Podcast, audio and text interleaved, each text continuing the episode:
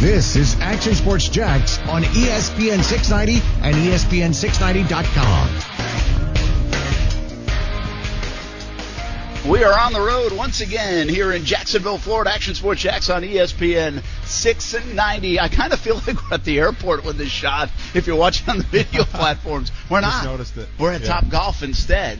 And uh, we're actually like at the bar at Top Golf. Sometimes I wish I could move the camera around. I can't do it all here, Austin. I'm sorry. I, mean, I hey, can't. hey, all you got to do is ask, man. I'm here to help. I know, but you can't either Okay. because you're talking. Well, So and need, I don't want to break person, something but- either. But you know, Top Golf is being transformed into a concert venue tonight. Insane. And so Yeah. we said, let's come on board. And uh, they're doing some sound checks, so we it's really loud out there, so we had to come inside. But uh, Lee Brice, Cassadee Pope, going to be here tonight.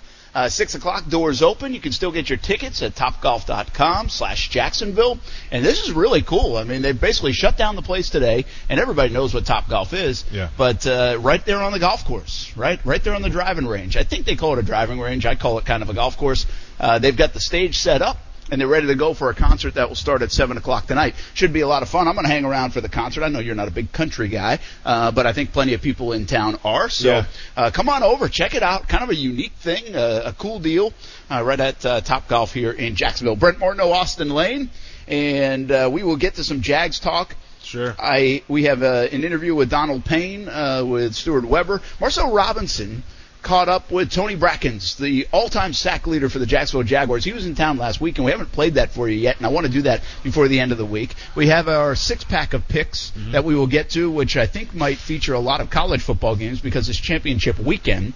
And uh, the Jags are in action, and that's almost like a subplot. It's like, what else is going on with the Jags? How do you fix the Jags? Yeah. What do you expect out of Gardner Minshew? We'll get into all those things. And I tweeted something last night about Allen Robinson, and it's been like very interactive. Okay. And so I want to talk about it and some of the responses. And it's interesting to look at the Jaguars. There's a couple different ways to go. First of all, I, I'm a big fan of Allen Robinson. We talked to him at Of the course, Super Bowl, man. but I know A Rob uh, pretty well, and and I thought he was a great player around here. I think there's a little bit of misinformation out there on what the Jags did, how they went about that. Marquise Lee instead of A Rob. So some things to get into, but it also sparked some different conversation. Like how many guys have left here and played well? and you actually just responded. to literally just got in this debate. So Oh, um, great. it's a good Let's debate, though. it. No, it it's a good debate, Yeah. and and I don't even know what say the the hit rate for other teams are. Like when Yeah. people leave the Patriots, they do good?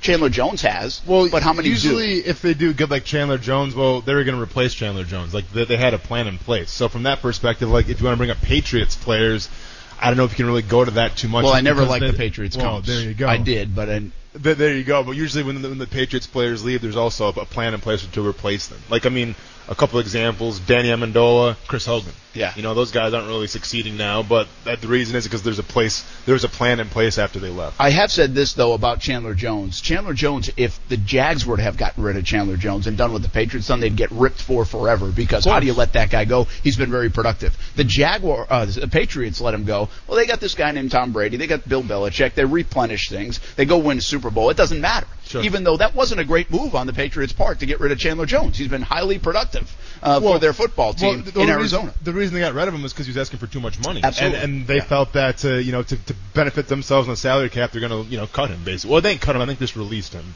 They- or they didn't bring him back. I guess you would say. I was There's talking to someone recently too, and the Patriots do that, right? But I don't think the Patriots model is something that everybody should model after because you can't find Tom Brady. I think uh, the Seattle Seahawks kind of figured this out too. They re-signed Bobby Wagner, but you can't hang on to Earl Thomas. You can't hang on to Richard Sherman. Cam you got to let some of these guys go. Cam Yeah. Chancellor, right? And that, that was a little bit more injury related, and, and things went downhill fast for Cam Chancellor. But Russell Wilson, you do re-sign. I mean, how many guys have they re-signed? There was this big belief in the past that second contracts get you to the postseason. In fact, I remember talking to someone with the Jags uh, a couple years ago, and it was like, look at the playoff teams in, say, it was 2015 or 16, I don't know what it was, and they had averaged eight to ten guys that were on second contracts with those teams or by free agency, and performing. And that was kind of their core group along with whatever young talent they had developed and everything else. And those teams were in the postseason. Well, now there's a little bit of a thought in some facets of the NFL that the Patriots and, and the Seattles who let people go and tried to redraft those positions or get free agents that might be cheaper might be in a better spot. I'll give you the Baltimore Ravens, for example, too. How many guys have they re signed instead of let go? And I think the Ravens are more of an example of let's let them go and fill the holes and keep some of the guys that we do have. Sure. You know, uh, C.J. Mosley, for instance. Yeah. Right. They let Yeah. him go. They didn't spend seventy million dollars on him. Yeah. So it's an interesting dynamic. In what you do and what is right and wrong, it could relate to Yannick Ngakoue's situation, and maybe that's why there is a cap on on what they want to spend on him. And I don't. I always say it, they didn't replace him, but they did get another pass rusher. Like it's not. It's not if or but. It's it should be and when it comes to Yannick and Josh Allen. Yeah, I mean, at the same time, though, I think it's a different position where you, you can benefit by having as many of those guys as possible. Like, for instance, um, I'm trying to think of like a different position. Like, so say, okay, so let's say C.J. Mosley from the Baltimore Ravens, right? Where there's only one middle linebacker, okay, and there's only one middle linebacker at the field at the same time, unless you're playing a three-four defense. So from C.J. Mosley's perspective, yeah, I mean the, the guy went to where pay, you know who paid him the most, and the New York Jets by far offered him the biggest contract. Big time, so yeah. so from C.J. Mosley's perspective, I mean it was kind of a no-brainer because they paid above and beyond probably what they could have got C.J. Mosley for. So they lose a middle linebacker. And now they replace him. I feel like with Yannick Ngakoue and the defensive end situation, it's a little different where you can have two defensive ends in the field at the same time. You always rotate those guys, and you hardly ever rotate a middle linebacker, and especially a bona fide one like C.J. Mosley. So from that perspective, to me, it's going to be the, the more the merrier, obviously, to be successful. So Yeah. I, I think that's why keeping Jan and then obviously developing Josh Allen is so crucial. Yeah, and I don't think necessarily Jan is a great example to say, hey, let's get rid of him. I think all these teams keep some of their parts, Yeah. and Jan is a part that you'd like to keep. But it does bring up the question: Should they have kept a guy like Myles Jack, or could you let him walk it the way he was playing after this year? Especially in hindsight now that he wasn't, that he hasn't played well. Let him walk, or or get a moderate deal for him. But you could replace him in that production because really, what has he given you from a production standpoint? When you talk about Yannick Ngakoue, it's a premium position, but also he has given such production that the numbers just scream at you to say, hey, you're giving this up now, and the guy's only 24, 25 years old. So there's a lot of ways to look at it, but we'll get into those. It was one tweet that kind of spurned, in my opinion, two or three different talking points. And uh, it all started with A Rob on display last night, and the Dallas Cowboys are awful. Yeah. And uh, Mitchell Yeah. Trubisky played well. Yeah, that Um, was another surprise. And, and by the way, Trubisky, in my opinion, played well because of one thing: he can run. And the running game opened up so much for Trubisky last night to the point where I was screaming at Dak Prescott because I picked him in my pool to run. Dak Prescott can run. Why don't quarterbacks run more when they can? And Dak Prescott had, was struggling in the press uh, in the passing game. They weren't connecting on third downs or but those third and twos, third and threes, third and fours. I'm like, hey, drop back. If you don't have anything on that first or second read, just take off and pick up five yards. It's so hard to defend It if is. you can do it. Now Nick Foles isn't going to do it, but Gardner Minshew can. Dak Prescott can, and Mitchell Trubisky proved very dangerous last night with his legs. Everything set up the pass with his legs. Listen, it's not a coincidence, Brent. Right now, when you name some of the top teams in the NFL, you know, you, let's exclude the Patriots because they're they're always the outlier in everything. But you're talking about the Seahawks, talking about uh, even the Buffalo Bills are improving. You're talking about the Ravens, obviously. Um, I guess I wouldn't really call Jimmy Garoppolo a dual threat kind of guy, would you? He's, he's more of a Nah, pocket guy. He can But- move a bit, but yeah, yeah, but I don't see him like those guys. And like even like you know the Kansas City Chiefs, Green Bay Packers, obviously. I mean, usually those teams that are you know at the top of their divisions, one thing in common that they all have usually is the fact that they have a quarterback that can move. You know, and and I, I'm not sure like what percentage of the, of the quarterbacks right now in the NFL are dual threat guys, but it seems like the guys that are having a lot of success right now in the NFL, they're dual threat guys that can beat you with their arm and their legs. Absolutely, and you know what else? You still need the offensive line, and uh, you know Dallas's offensive line didn't play very well yesterday. The Jaguars' offensive line has not, and it goes a little bit back to the wall that says it all yesterday that we did, and it really, it, it's already been kind of in my mind, and I might have even have said it a couple times, but I don't think we've talked about it enough. A lot of people right now are saying, "Wow, you really miscalculated on Nick Foles." I'm going to make the argument that their biggest miscalculation wasn't the $88 million play for the quarterback. Their biggest miscalculation in 2019 was their trust in this offensive line. Hmm. And it just has not delivered. I think top to bottom in that organization, they thought they had a pretty good offensive line. And it's turned out that they really don't. They played decent for a few week stretch, and it looked like it was building. and they didn't play a lot at all in August or the spring together because of injuries to Cam Robinson and the, the rookie Jawaan Taylor. He wasn't even starting at that time. Sure. So there's a lot of different factors, but I think they put their trust in this offensive line like we think it's good. Sure. And quite frankly, it's not good. Is it the worst in the league? I don't think so. But the bottom line is it's not good, and it certainly hasn't been good enough. So here's my issue with the offensive line. I think obviously coming into the season, if you were to analyze and break down every single position, you would say the tackles they could be a little, you know, suspect just because Jawaan Taylor's a rookie and yeah, he was a beast in college, but every single rookie in the NFL, they're going to go through some growing pains. I, th- I think overall, Last week was a big one. I, mean, I think overall, Jawaan Taylor's played pretty dang good. You know, he's uh, he, he's you know he's obviously worthy of that second round pick for sure. Um, I think with Cam Robinson, there were some question marks going in, like how healthy is he? You know, I mean, he's coming off a pretty serious knee injury, and now you're going to put him, you know, at left tackle, kind of uh, the, the spotlight position on the offensive line. Like, how is he going to do? So that was kind of the question mark. I think what where we both felt confident was in between the tackles. It was the, the, the guard and center play.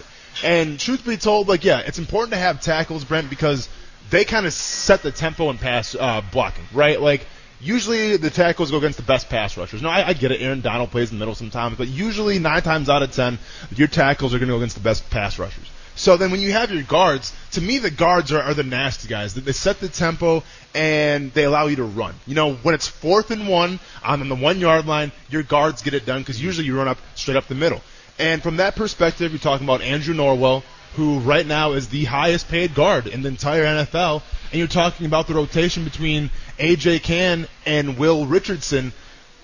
The the production there it just hasn't been there, and especially from Andrew Norwell. And I, I know you're saying like maybe he's playing okay, but I want him to play like the best guard in the NFL because Yeah. guess what? He's paying. He's he's getting paid like it. He was an All-Pro at one Just time. like I want Myles Jack. Well, he's out now. But just like I wanted Myles Jack to play like a top three middle linebacker in the NFL because you know why? He's getting paid like it. And then from the center position, Brandon Linder, you know, we haven't really heard his name a lot. I think there's been some ups, some downs. But once again, Highly penalized. highly penalized, and he's one of the highest paid centers Yeah. in the NFL. So The, the That's best, an issue, The best thing you can say about Brandon Linder right now is he's making it through the season, which he's had trouble to do the last few years. Sure. But with I think I think I saw somewhere where he's the second most penalized offensive lineman in the NFL. I mean, come on. I mean, that can't be the case. So uh, let's not leave this topic. Uh, when we come back a little bit more, how disappointing has the offensive line been? And is it really Nick Foles that we should be so disappointed in the front office, or is it the offensive line and that trust that they put into that group? the ability to sign Foles based on what they thought this group might be. And they misfired in a big time way. We're going to talk about a lot of different topics. We're live at Top Golf. Got a concert out on the driving range tonight. Jacksonville uh, is going to party on a Friday night with Lee Brice and Cassadee Pope. If you like country music, come on out. Should be a lot of fun. And uh, you can get your tickets at topgolf.com slash Jacksonville. Tickets are still available. Really a cool setting here at Top Golf. Action Sports Jax on ESPN 690. Hanging around on a Friday. Tiger Woods, one shot off the lead. Oh, it's going to be a fun afternoon. We'll be right back. Getting back to Nick, whenever you make a decision like that, it's not all on one guy. You know, it's, it's not. It's I needed to coach better. We needed to, to play better. We needed to protect him better. It, we win and lose as a team. I say that a lot, and we all needed to, to be better for Nick. I feel bad. I feel we all feel bad for him. I mean, and no one's given up on Nick Foles, a quarterback. That's that's every year is different. Every game's different. It's a tough situation on everybody. I mean, on Coach Marrone, on the staff, on players, the locker room. It's tough on everybody. You don't want to make those decisions. All right, that was John DeFilippo talking about uh, Nick Foles and the quarterback change. Welcome back here to Top Golf, everybody. Uh, we were just mentioning a little Rascal Flatts mention for Yeah. uh, country uh, music, and of course, today it's Lee Brice and Cassadee Pope from the country music world. I mentioned I don't know if she knows Kacey Musgraves. I mean, well, maybe maybe no, put in tell a the truth. You, you said they're friends, and then I got all excited and I kind of perked up, and then you said you were kind of lying. So Yeah. now I'm bummed again. I, I think maybe you have to go down there check this thing out, see if she's uh, got a number. I'm, I'm very interested, you know, man. uh, yeah. we we want to. Not number for that. We just want her to call in the show. yeah, man, you're Kacey gonna you're gonna get me in trouble. No, no, I don't mean I don't talking, mean a number for that. I mean, she might be. Is Kacey Musgraves married or something? I, Maybe. uh, yeah, from from my research, I, I think she's uh she's involved right now. Okay. From my research. Yeah. What, dude, you, you don't think I went online and looked it up like as soon as I found out who she was? Yeah. You would. Yeah, I don't know if she or her husband or significant other even have a shirt of her, like you probably, do. probably not. No, because he's he's not that creepy like I am. I Yeah, guess. welcome back to Top Golf, everybody. If you want to come by the concert tonight, uh, doors open at six o'clock. Concert starts at seven. Should be a lot of fun. A cool setting once again here at Top Golf, and uh, one of our favorite places to be. Jags Report live every Monday. We do our show at seven o'clock on CBS 47. You're always welcome to come out to that, uh, win or lose uh, for the Jacksonville Jaguars. But uh, this is a little different now. No golf golf balls are flying tonight. Uh, instead, it's uh, some some good sounds of country music from uh, Cassadee Pope and, and uh, Lee Brice. And you know exactly how I feel about it, Brent. You know, I mean, I'm a, I'm an entrepreneur. Um, I have that spirit about me, and I feel like Top Golf. Don't want to talk bad about it, man, but I think they missed an opportunity here by not allowing fans to hit golf balls at Lee Brice. Uh, and what, what was the other one's name? Cassadee Pope. Cassadee Pope. Cassadee Pope while while they're performing. I Yeah. think it, I think it's it's, it's a guaranteed moneymaker, and unfortunately, um, I hope you know I hope that the the top end of Top Golf is still going to be okay. I'll But- tell Josh uh, at Top Golf that they missed an opportunity. Look into it, man. I'm to just make this into real life. I would have spent 200 bucks. Just saying right now, I, I would have dropped 200 bucks on the table for like two shots. Now here's the deal: if I put our show out there yeah. from three to six on the stage, then maybe people would come out and hit golf balls. Let's go, man. I, I have some equipment I can wear to protect me. I'm not scared. Let's you were go. amongst the people yesterday. We're going to get into it a bit uh, Yeah. in, in celebrity poker tournament. Yeah. Uh, Mark Kay and Kay's kids, by the way, raised over eighteen thousand dollars. We were at Best Bet Jacksonville yesterday. That was a fun day. You guys had a lot of fun. It Mm-hmm. was a blast. Uh, just a real quick word on that. Yeah, you did beat Coos, right? yeah. Or- or should Yeah. we give that Hey, away? Hey, You did. yeah. Spoiler alert. Obviously, I beat Coos. Okay, good. Yeah. Uh, we'll get into that in a little bit, but I, I teased the listeners out there oh, yeah, with I a little Nick Foles offensive line. Mm-hmm. And see, I've been thinking about this a lot, and we've been doing the wall that says it all. And you've really opened my eyes to this. When we take everybody to the wall like we did yesterday, you can go back and look at it Facebook, YouTube, uh, Twitter. And I tweeted out actually earlier today again, just to, if you missed it on the show.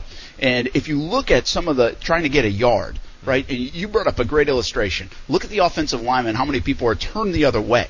Like the offensive linemen, they're trying to go this way, like forward, and their backs are to the forward part of the field. Sure. And so that means you're getting beat up on the line of scrimmage, essentially. Yeah. Uh, not all the time, but probably most of the time. And sometimes in those shots, there's five guys facing the wrong direction. They're getting blown up. And so you do that, and then you take us the illustration yesterday with Leonard Fournette. That play was blown up in the backfield around the eight yard line. He was actually going to be tackled around the 10. He got all the way down to the three or four single handedly on his own. And so the more and more context we get on this offensive line, the more and more we see on Sundays from this offensive line, the more and more maybe Nick Foles even exposed this offensive line for what they were because he's not running around like Gardner Minshew. I think I just feel like everybody's on Nick Foles. Nick Foles, they made a bad decision. I don't necessarily believe that if you go back to last spring and they were trying to upgrade the quarterback position. I think they made the best choice they could at that time. It's a lot of money, and now in hindsight, it looks like it could be the wrong decision. I fully get that. But I think their fault in all of that might have been the false hope they had in this offensive line, thinking it was good enough. And this comes from a regime, by the way, that breeds toughness and likes the trenches. Tom Coughlin has always done that. Doug Marrone's an offensive line guy. Mm. They change the offensive line position with Coach Warhop in there. They go get Jawaan Taylor. They believe still in a highly paid Linder, a highly paid Norwell. And they don't really have a choice because they owe him money. Cam Robinson coming off the injury. And quite frankly, if you ask me the one position I've been that's been least an eyesore. It's the one where they're rotating players, and I thought would be most the eyesore of A.J. Cann and Will Richardson Jr. at the right guard. Which to me is one of the biggest eyesores for me, just because I can't stand when, they, when they do that. I, I can't stand rotating offensive linemen. But do you think the right guard position No. has played poorly? I mean, I mean, like out of all the liabilities, I would say they're probably the least liable right now on that offensive line. Yeah. So I, my whole point in this is. Yeah, we can go get the quarterback and talk about the quarterback and say it's all Nick Foles' fault. In two and a half games, it was awful and he couldn't move and it looked slow. Sure. But really, shouldn't we go back to the beginning and say they miscalculated? And you make good decisions and you make bad decisions in an organization. And I was actually on board with I'm not as concerned about the offensive line as everybody else in town was.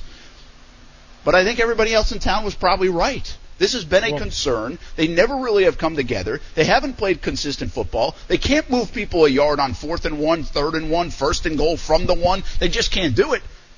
Stop for the quarterback for a moment. This offensive line has been miserable in 2019. And listen, I'm going to take the Kansas City Chiefs game out of it just because the, the sample size for Nick Foles was so small. But when Sal Pal- Paolantonio called in when we were at the play, uh, um, yeah, we were at the Players, Yep. um, at, at the golf course, and some other people that we've talked to, they're all adamant about one thing about Nick Foles for sure, is that his ability uh, to get the ball out quickly. Okay, so I think going into the season, where even if you were kind of unsure about the offensive line, well, you knew Foles had the decision making um, as a positive, and you knew probably for the most part that his ability to get the ball out quickly can maybe make up for some of the, of the deficiencies on the offensive line. Now, once again, maybe a small sample size, but the last couple games I've seen Nick Foles, I haven't seen those quick decisions. You know, I, I've seen him hold on to the ball a little bit too long. I've seen him make the bad read. So from that perspective, I get it. The offensive line is doing Nick Foles zero favors, and I think Minshew has done better just because he is a little more mobile. He has the ability to, you know, try to create his own play and therefore extending the play a little bit longer, as opposed to Foles, who's more of the pocket guy. But at the same time, where Foles was supposed to benefit from having this quick release, this quick decision making, we haven't seen it the past couple games. I think you hit it uh, on the money too. My belief here, this conversation point, is not excusing Nick Foles. I'm not saying he's playing well. I'm not saying this is all the offensive line's fault. That's not it. I think he has looked slow. I think he's looked a bit indecisive. He's looked uncomfortable, if you will. For a guy who's played in the NFL a lot, he just doesn't look like he's got anything going. No juice to him at all. No rhythm to it. Uh, it, it feels like he almost needed another preseason to get going, and who knows if he'll even get that now as a quarterback in Jacksonville. Yeah. But he does not look good. I'm not blaming just the offensive line, but I think if you take the entirety of this year, and if you take the yards after first contact, I think from Leonard Fournette, which I think he's amongst the league leaders, if not the league leader. At one time, I believe he was.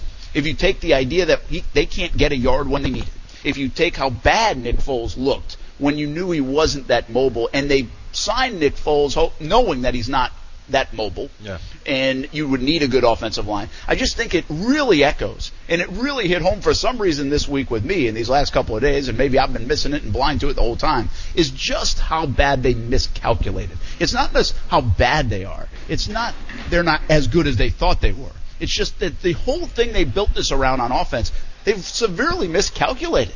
And organizations do that, and sometimes it kills you. And sometimes you go thin at tight end and you get banged up at tight end and you roll that dice and it doesn't work. Mm-hmm. But man, when you're on the offensive line and, and yeah, you go get Cedric Ogbuehi and you add with Jawaan Taylor and you put your faith in a in a recovering Cam Robinson and you pay these two guys a lot of money at left guard and center and they're not performing for you, that goes down as a gross miscalculation Yeah. and that can derail something in a hurry. And outside of Gardner Minshew's his heroics and his mobility and maybe a couple of games where the offensive line played pretty well, I was thinking around week four, week five, somewhere in there when Leonard got going. Outside of that, man, this offensive line just hadn't been good, and it's a gross miscalculation by the entire front office on on these folks on the offensive line. You know what? And it's a miscalculation, obviously, in the pass game, but also the run game as well. And I get it, man. Leonard Fournette, you know, he's one of the top backs in the NFL, he, and he has the stats to prove it.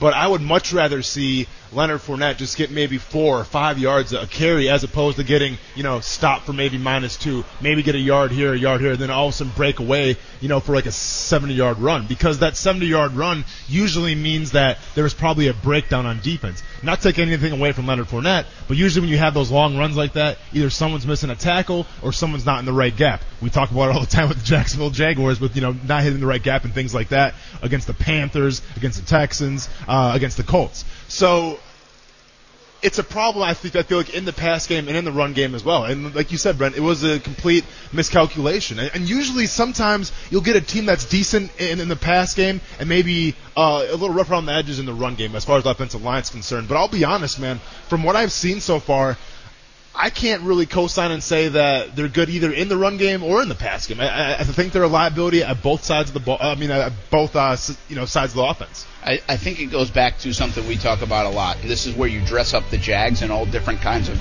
clothing. And they really just don't have an identity. And part of that identity is their defense has gotten sluggish, injured, looks different, not holding up, whatever it is. Because that used to be their identity. And when you take 2017 and they were downhill and first in rushing and they were a run first team, well, there was a little bit of an identity there too, even though their defense took the cake. Well, this team has no identity, in part because their defense has faded, and their offense, you like you just said, we don't know if it's a run first. Uh, it's better against the pass. It's it's really been inconsistent all across the board. And uh, when you're inconsistent all across the board, that's where you hear that word consistency so much from the players. Well, you just don't have an identity. And, and the Jags have been chasing an identity now for three quarters of the football season and are yet to find it. Uh, we think we have an identity. We're going to talk more about the Jags next, live from Top Golf on ESPN 690. You know, Coach Marrone did a great job, and something I'd never done before, which I'm gonna, you know, always put back in my memory bank. He had a great idea of, you know, we gave Gardner extra reps with, uh, you know, practice squad guys, and and you know, took him through the you know the red zone script and the third down script and, and those things. So we could um, keep him going. And I thought that was a great idea by Coach Marrone and I, I know it only sounds little. That was you know eight reps a day. But you know that's that's a decent amount of reps in, in an NFL practice. So I, think he still honed in on his skills while he was number two. Oh, there it is. That's John DeFilippo, the Jaguars offensive coordinator, talking about something we talked about earlier in the week and just how rare that was for Gardner Minshew to get reps in practice as the backup quarterback. Mm-hmm. And it sounds like it's like this new wave, new age stuff like Doug Marrone came up with.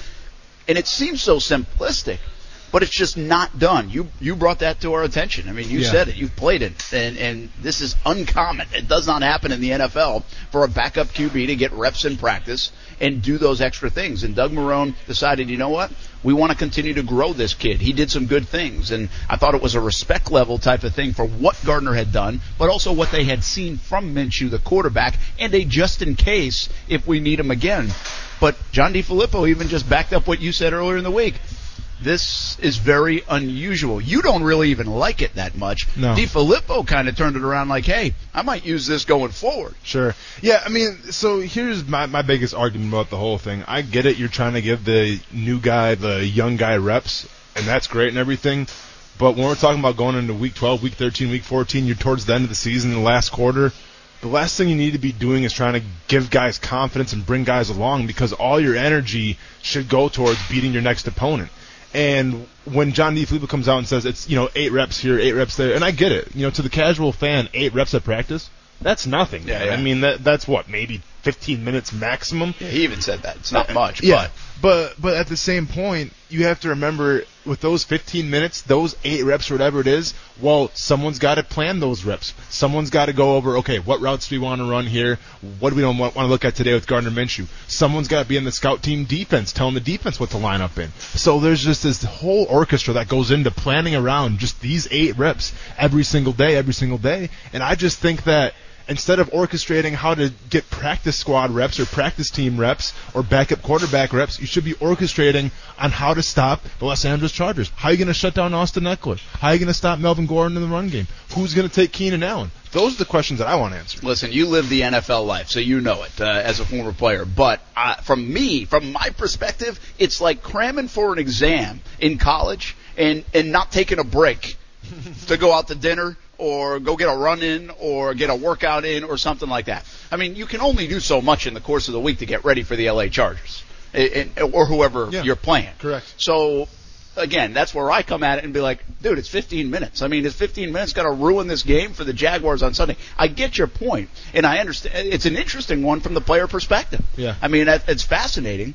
and it's also fascinating that this isn't done very often. I kind of revert back to what Dan Mullen did with the Florida Gators, and he gave them split reps with the number, with the, all three quarterbacks quarter, yeah, in practices. And yeah. I get it's college. It's college, man. It's I get different. it's college, it's but it's big time college. It's important college. It's jobs on the line in college. Quarterback's still an important position in college. And some of that might be because you didn't have a clear number one, I said, yeah. with the Gators, right? I mean, so maybe you're allowed to do that a little bit more just in case. But it worked out for Trask when he had to go in there, and maybe that he was a little bit more comfortable, and the team, more importantly, was comfortable with him. Uh, so it's it looks like teams are mixing it up and some are doing it. And maybe now that this has been brought to everybody's attention, maybe people will come out of the woodwork on it and say, "Hey, this is a common thing." Like Urban Meyer did that at Ohio State. That's why they did it. Maybe Yeah. other maybe other NFL teams do do it, and and we just don't Well- know about it. But it does sound unusual. And, and listen, I understand you said you know you, you can only do so much in the allotment of time that you get to practice. You know, for the Chargers coming up, I understand that, or to, practice. You know, for your last opponent, the Tampa Bay Buccaneers. But based on the last four games, hey, do more.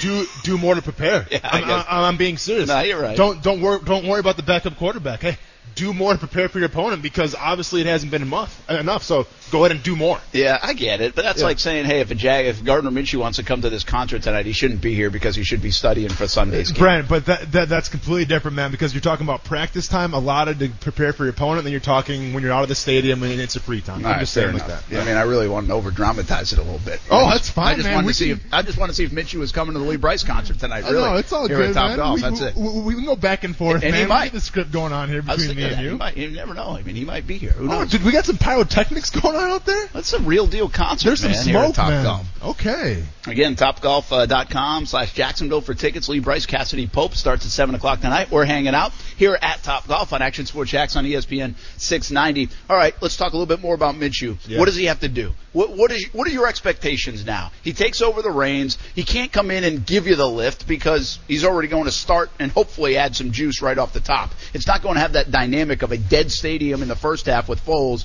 and then bam, it comes to life in the second half. Well, that, that doesn't happen.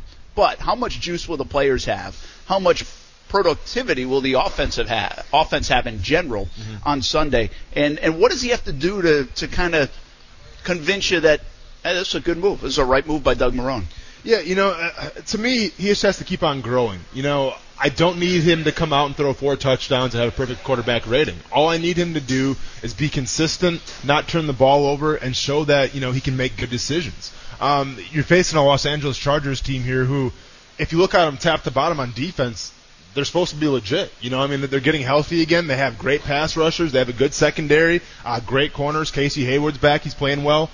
But if you watch that Broncos game last week, they were struggling a little bit, you know. So I think you're going to have a, a Los Angeles Chargers team here who's obviously underachieving the entire season. Talk about underachieving with the Jaguars. Chargers kind of in the same boat right now, and they're looking to get a win. And I get it. You're coming from the West Coast to the East Coast, so advantage Jaguars there. But keep in mind, you have Gus Bradley, who obviously I think wants a little blood, wants a little, uh, you know, I'm going to kind of stick it to the Jaguars a little bit. So you can expect a good defensive effort, I think, from the Los Angeles Chargers. And I think it's going to be a great test for Gardner Minshew. So with that being said, uh, I think Minshew's got to sustain. He's got to be able to produce uh, against a pretty good Los Angeles Chargers defense. Yeah, I think this defense is good. Does it help at all that he goes against this kind of scheme in practice all the time? It's not the only scheme in the NFL, so you played it multiple Yeah. times. But actually, I don't think they've played it a lot. They'll play Atlanta, who plays this scheme. Uh, they haven't played this scheme a lot. So Minshew, I'm trying to remember here quick, uh, rolling off some of the teams they played, but I don't think he's played this scheme here in the NFL. But he does see it in practice all the time. Sure. Will that help him?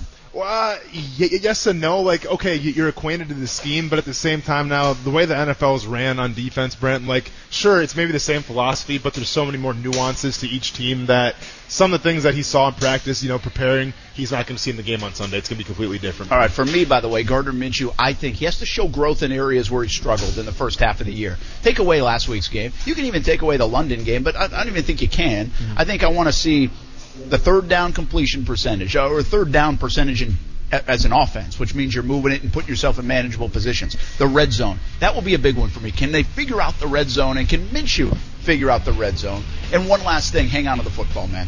Because I'm telling you, if he keeps fumbling, that's not going to be a good narrative going into the offseason. It's going to be a major concern. You get labeled in a hurry in the NFL. You get labeled as a quarterback. And right now, while this guy's fun and running around and this is a great vibe, people sooner or later are going to go to those turnovers if they continue to pile up. I think the last month of this season, if they can keep the football and he can hang on to the football, I think that will be a big thing for Gardner Minshew moving forward into 2020. We'll see if he's able to do it. We're not done from Top Golf. We've got a couple more hours to go. In fact, come on out, join us tonight.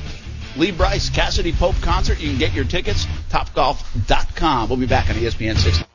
Unfortunately, we had to make the change, first off.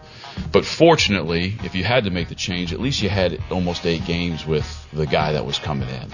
You know, so you knew, you know what he's good at, and you know kind of, you know, how he handles himself in the huddle and, and with the team and on the sidelines and, and those things. So you- never want to make that change, ever, especially mid-game. But if if you have to, and you know you're in that situation, at least you know what you're getting. More so with the with the second team quarterback. That's John DeFilippo once again, Jaguars offensive coordinator, and uh, boy, at this stage it looks like it might be a one and done type of year for DeFilippo. This entire staff, uh, maybe the entire regime. Well, it hasn't been one and done for them, but it could be done Yeah. uh, for all of them uh, down at Jags headquarters. And uh, a lot of stuff as you enter December. I think the walls are talking down at Jags headquarters. It's just the way it goes when you've lost four in a row. I just said to you actually in the commercial break, it's amazing how streaky the Jaguars have been. And, and it's amazing how streaky Doug Marrone's teams have been if you go back to his tenure here in Jacksonville. They were on a ride that was fun in 17. They went on a slump that was miserable in 18. And here we are now after the two, two, two, two, two. It's four straight losses. Yeah. Uh, and, and not so good. So, um, could be the beginning of the end for the entire uh, staff. And I don't know why that is in terms of the streaky nature of it. I don't know. Uh, once you get rocking, I mean, I get the, I get when you roll off seven out of eight. You know, when you feel good about yourself, when you're the Ravens and doing what they're doing, when you're some of these other teams, the Packers maybe, and you, you, first of all, you're pretty good, and secondly, the breaks are going your way, and also you feel good, you feel better. But in the NFL, to see a team do what the Jags have done in the last four weeks is so unheard of. Four straight losses of 17 plus points. Again, it's worth repeating. It's only happened three times this decade. The Jaguars this year, the Miami Dolphins to start this year, but look how they've even corrected themselves. A little bit. And Yep. the Jaguars did it in 2014. So the Jaguars are guilty of two of these streaks out of the three in this decade. That will tell you how bad it's been around here at times. But I, I just don't get it. I usually, and there's enough leadership on that team with Foles and Calais Campbell and, and guys that have now played around the league and had success and, and maybe not success to yank yourself right out of that. And they just haven't been able to find a way, which I guess speaks to not being very good. But in Yeah. this league, even if you're not very good, you usually compete better than what their scoreboard has shown. I think it's a it's a combination of obviously the personnel that they have on their roster uh, and the talent, but also maybe you know maybe a little bit of the leadership as well of just because let's be honest, 2017 they were streaky in a good way, 2018 streaky in a bad way, this year streaky in a bad way, and like when it goes bad, we've talked about it before, it snowballs. When it goes good, it's contagious and people want to keep the train rolling. So from that perspective, I guess I would say it's got to fall on some of the guys in the locker room as well. I mean, it has to, Well, I obviously. mean, it's They're all- football players. all of them. Yeah, but uh, but I think it's got to come with a little bit of leadership too, of like saying, "Hey, this is not good," and someone's got to come come on board and be like, "This is not good. Here's how we correct it." You know, and that's a hard thing to do in a locker room, Brent, because you have so many different kind of egos, so many different kind of philosophies that you kind of have a lot of cooks in the kitchen, right? Where if one's not going to lead, well, then maybe you have four or five leaders, but they're all leading in a different kind of way. They're they're leading in different directions. So I agree with you. I, I think when you're losing everything and those streaks start to implement, I think it has to do with leadership. Well, the bottom line is they've had miserable quarterback play in all four of those games. So there's no different than last There's year that, in that respect. Yeah. There's no different than the early Blake Bortles years in that respect.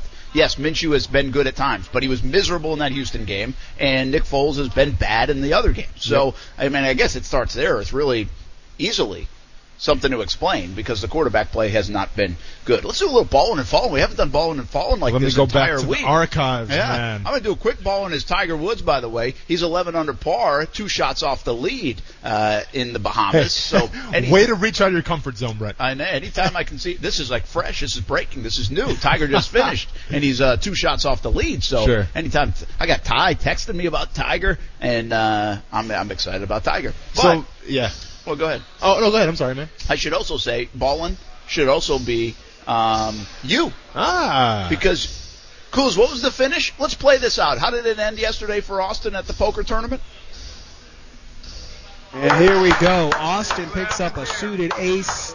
Not going to see much better shorthanded for something to go all in with. He moves all in.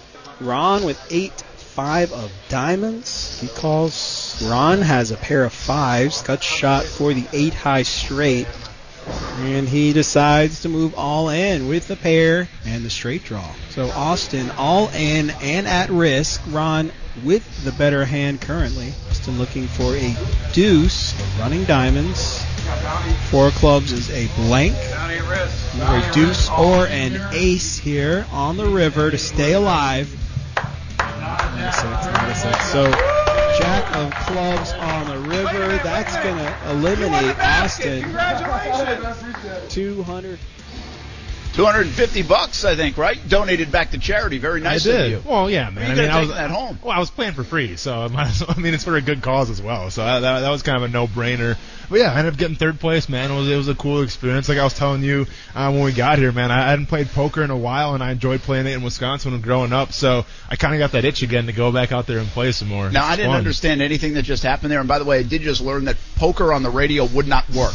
No, probably not really. I th- uh, I think it kind of helps having the video element to it as well. it would not work. Yeah, um, yeah. But did you make a mistake or get unlucky right there? No, I mean what, what happened basically was is like I think Marquet wanted to get home, so the the the blinds as they call them they were raised a little bit. I, I was a short stack, so I had to go all, all in at some point because I was I was bleeding chips basically, and uh, I went all in with a, a decent hand. I had ace deuce uh, suited, and my opponent he had eight five, so I kind of it, it's probably about a 50-50 on who would win that, and he just he got lucky there. Got So lucky. it is what it is. You got balling real quick before we go to break? I got balling, man. So this is come. Uh, did you watch the National Dog Show during Thanksgiving Oh, break? Oh my gosh. Wait a second. No. What, what do you mean? Oh my gosh, man! Are we going to the National Dog We're going to the National bowling? Dog Show, man. I'm, I'm bringing up Thor, not the god of lightning, not the god of thunder. I'm talking about Thor, the American bulldog who won Best in Show. This uh, this very good boy was praised for being uh, a little on the chunky side, good posture, and great manners, and he won Best in Show. Dude, he was. Did you watch him or not? No, I he, did not. He was I'm like not- the Tony. I'm not Sa- lying. I did Dude, not watch the damn how did dog you not show. watch the dog show? He he was like the Tony Siragusa of like American Bulldogs, man. He was a little porker, but he was awesome, man. He, He won was the whole Jason thing. Fitz before he stopped eating Oh, pie. wow. Oh, there we go. I was wondering where we're going with that one, but yeah, Pie man. or cake for the Bulldogs. Exactly, but uh, but he, he was obviously a fan favorite. American Bulldog wins the National Dog Show, so props out to Thor. That's balling. We'll have some falling, including breaking news out of the NBA right after this on ESPN 690. Obviously not the outcome that, that we wanted on Sunday. Uh, we need to start faster. We need to coach better. We need to play better. Uh, and, and we have the opportunity to do that again this Sunday. You know, and, you know, against a really good defense. And uh, you know, their record is what it is, just like ours. But they are they're playing very very well on defense right now. So uh, we have our hands full. They have two great edge rushers. Um, and, and a lot of you know very good secondary, good linebackers. So another challenge for us this week, and uh, we're looking forward to the opportunity. Everybody's good. It seems like in the NFL, especially Yeah. when you're prepping for them, because you know when you prep for them, you find everything that's good about them. Yeah. right. Yeah. Fans and everybody else find everything that's bad about them. Yeah. You find what's good about them when you're in the building Yeah. and what they do so well. And uh, that's John DeFilippo right there talking about the Chargers defense. Gus Bradley comes back to Jacksonville, bringing it. Yeah, did you just hear what uh, Todd Walsh was saying about Philip Rivers? Kind of the same Yeah. things that we echoed a little Yeah. bit. I, I- I guess It's funny the coaches know it so well. I mean, because it's everyone not like he's well- out on the field, you know, Yeah. but he still hears the yapping over the years. Well, and I do like. The, I don't know if the casual fans know or not, but yeah, the guy just doesn't swear. Like he he must have been like a nightmare at like vacation Bible camp, right? like if it, if you're playing like a game or something, and like you're so competitive because obviously he's competitive, but he's not cussing. I'm sure he was an absolute nightmare. I've heard he's a super guy. For sure. You know, Dude's once in a while, intense. I talk to Gus Bradley still, and, and he knows him really well. Spends a lot of time with him, and over these years in, in L.A. and says he's a great guy, fantastic Yeah. guy. So, but it, it is. I love cannon, I love the turn it on and off. Is one of my. It's one of the things that fascinates me about NFL players is the ability to turn on and off Yeah. in the white lines, and and he is another example of that. Sure. Except he doesn't take it to the rated R level Yeah. that a lot of guys do take it to. Exactly. You know, you're absolutely right. You know, and unfortunately, I feel like the guys that don't have a lot of success, or the guys that kind of fizzle out right away, or have problems off the field, they can't turn it off. Yeah. You know, and, and That's true. And that, that's the case for some guys. That's know? the other side of it, It is. right? And it's not easy. I don't. I think that's a delicate balance right Yeah. there. I, I don't think we all can do that. I, I think the people that can do it, I'm very impressed with, Mm. and, and they do it on and off the field.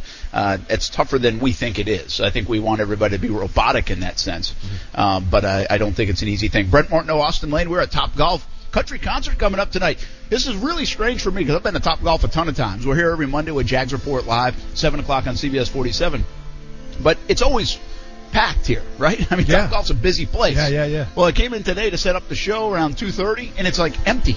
Yep. And now the place is starting to buzz because a lot of people are getting ready for the concert, and now they're doing music um, and sound checks and and uh, building the stage and building everything else around it. So really a cool atmosphere here at Top Golf. Uh, Lee Brice, Cassadee Pope, come on out. Tickets still available. TopGolf.com slash Jacksonville. All right, we were balling and falling. Sure. Uh, let's get to the fallen part. By the way, one update on my balling. Tiger now just one shot off the lead, uh, three rounds in because Henrik Stenson bogeyed a hole. Uh, as for the fallen, Mm-hmm. I say we go to maybe Coos not winning. Oh, I'm see. I'm glad you brought this up because my fallen, it's Coos at the poker night, but it's not because of his, his place where he finished. Because I think Coos, what'd you finish at? Like 20? I'd probably say like 20, 25, yeah. Well, let's Sounds be about honest. right, Kuz. You weren't gonna beat me. We we've we established Hey, that a while hey, ago. You, hey, when we when we were at the table together, who was dominating? Kuz was dominating, and this is where this is where the falling comes in. So Kuz ended up knocking out uh, like four or five people at our table, and we were at the, the ape table basically. So it's a bunch of people, and then like the wives from the, the, the ape staff, right? So Kuz knocked out about four of them, got a big chip lead, and was not humble, was not gracious. to echo some of the things that the lady was saying next to me, uh, he's an a-hole. Whoa. Um, he, I'm not going to listen to your show. Whoa. Um, Kuz, I can't man. stand him. Play for the play for the the, the I name was- on your chest. And that's what I'm saying. Hey, they were saying I was being mean. I apologized every time. said he was being very mean, and like obviously, you know me, Brent. I- said it when we had this show yesterday. I'm going to represent the ESPN 690 brand. I'm going to do well in the tournament. I did. I'm going to act like a gentleman. I did. And like even the lady said, you know what? You're a nice counterbalance to Kuz, where he's kind of the mean one, and you're the, you're the nice, well-behaved one. So I'll take that to heart. I bet oh. she didn't stereotype that that way. Oh, speaking of stereotyping, dude. Speaking of stereotyping, speaking of stereotyping, get this, and I, I'm, I'm about to make you real proud right here, Brent. So I'm sitting next to this lady, you know we're, we're talking whatever. She's new at poker, so I'm trying to help her out a little bit, and we get into the conversation about country music. And I go, so what country music you into? She goes, Florida Georgia line off the bat. I go, like, you know, that was I'm just like, country music, huh? And she's like, got a problem with Florida Georgia line? I go, should have sat next to her. yeah, and I go, yeah, I'm just, it's not my thing. She's like, oh, whoa, what, what's your thing in country music? I go, glad you asked. I go, I'm talking old school like Alan Jackson. I'm talking, you know, Garth Brooks. I'm talking Kenny Chesney of the old. I'm talking, you know, Montgomery Gentry, R.I.P. By the way. I'm Yeah. talking those guys. And like, I kind of like, kind of threw off her game a little bit because I'm like, oh, don't act like I don't listen to country music too, miss. Like, you, didn't I- even, you didn't even throw Kacey Musgraves at her. no, because I was, I was going to old school country. And Yeah. you just wanted to show show I off was trying to show off my little chops a little bit. Yeah, yeah. Yeah, By the way, you got uh, you know Ronan. How old's Ronan? He's four. Yeah. So I know you don't like listen to a lot of country music, but Lee Brice has a song named "Boy." Okay. You never heard that? Nope. Really good. Okay. Like good. Like if you're a dad. Yeah. It, it's a great song. Okay. So uh, it's I'll uh, check it it's- out. It's really cool. So I'll check it I'm out. hoping he uh, will play that one um, tonight. Uh, Kuz, uh, do we have you getting kicked off the table uh, last night? We got a couple pocket pairs. Paul with pocket sixes, but Nick right behind with the short stack moves all in. Pocket five. And right behind, we've got Justin, one of the bounties here. He's in it to win it all in with pocket sevens. Rory with, oh my goodness, pocket aces. What a hand. He moves all in. There's a lot going on here. 9 8 tray. Aces are still good. Mackey does have a pair of nines. Does not happen. Pocket aces hold up. And with that, Mackey is eliminated. Nick is eliminated. Justin eliminated. Justin was one of the bounties. We'll find out what that bounty was in just a second. Just like that, we've got a new chip leader here on this feature table. I'll tell you what. hate to see it. Those those aces, man, that was like Shad Khan. He just clean sweep. I, to be fair, the other part I was telling Austin, what he didn't hear is Austin had go, was on another table and had gone all in, and so Oh, yeah. I thought he was about to get knocked out, so I went all in because I knew I was close. And here's the thing too, Brent. So he, Kuz at, at that point of the night was at the main table, and was it due to skill level or randomness? I It's think more hey, randomness. Hey, hey, it's because I was destroying you guys at the other I table. I think more randomness, but whatever it was, uh, I was on the smaller table and Kuz at the big table, so I was a little upset about it. bet. And, and obviously, we, we kind of had a back and forth during the show. So actually, I had some spies working for me. They, they were keeping kind of tabs on Kuz a little bit to see where his chip count was, and I kind of played my strategy off that. I like it. Yeah. It's- You had one guy to beat the whole night, and you did it. Exactly. Congratulations. Thank you uh, very once much. again, congratulations to Mark K and That's the K's most important kids. Part, dreams yeah. come true. $18,000 raised last night. Really good uh, to help the kids around the holidays. Dreams come true. Fantastic organization. So nice job by Mark, uh, WOKV, WAPE. E. Good to be a little small part of it with you guys there um, and supporting it in our show yesterday at Best Bet uh, Jacksonville. Hopefully we'll be able to do it again. Uh, Kuz, uh, let's bring you back in the fold here from for some real fallen, and that is uh, the New York Knicks have made a move, huh? Yeah, they they fired their head coach uh, David Fizdale. So That was never going to work, right? Well, I mean, they just got to give them. I mean, I guess, but like the problem is, like, I don't think that's the. I don't think that's their main problem in well, New it York. isn't. I mean, So- if you could fire Dolan, then that would be Right. a better deal. You know, For it- sure. and, and here's the deal. Okay, so the Knicks are a mess, and everybody knows it. And the Knicks have been a mess for decades. But what's fascinating to me is if you look at the like, it's almost like the Knicks haven't even been trying. It feels like they haven't. that Whatever they're doing is just so wrong, and I think it's its ownership is so involved. Mm-hmm. I think ownership around here has been criticized at times from being detached. But if you look at the Knicks, who ownership's so involved, and then you look at the Dallas Cowboys, where ownership GM so involved, and you think about those two organizations in the NBA. I mean, there's the Lakers, there's the Celtics, there's the Knicks, right? Yeah. I mean, that's that's, that's not As far it. as- no. but but that's like those are the big three. Yeah. I, yeah, I, I would argue that the Bulls as well a little bit. As well, far that as was the later city. though. But I'm no, talking about. later. I mean, I know Michael put him there, but Yeah. if you go back in history, it wasn't the Bulls. Sure, okay. So I agree with you. Uh, in in the NFL, it's the Packers, it's the Steelers, it's the Giants, it's the Cowboys, right? And I mean, heck, you could throw the Raiders in there. There's probably six or eight of them. Yeah. But so you take those two organizations, the NBA, and, and I'm sure we could go all the way across the board and say this about a bunch of them. Yeah. But the Dallas Cowboys, they have, I think, one, I think one playoff win in, however, uh, in the in this decade. Yeah. I think it's one. I know the Jags have more than them. I, I know that. Okay. And the Knicks have just been atrocious.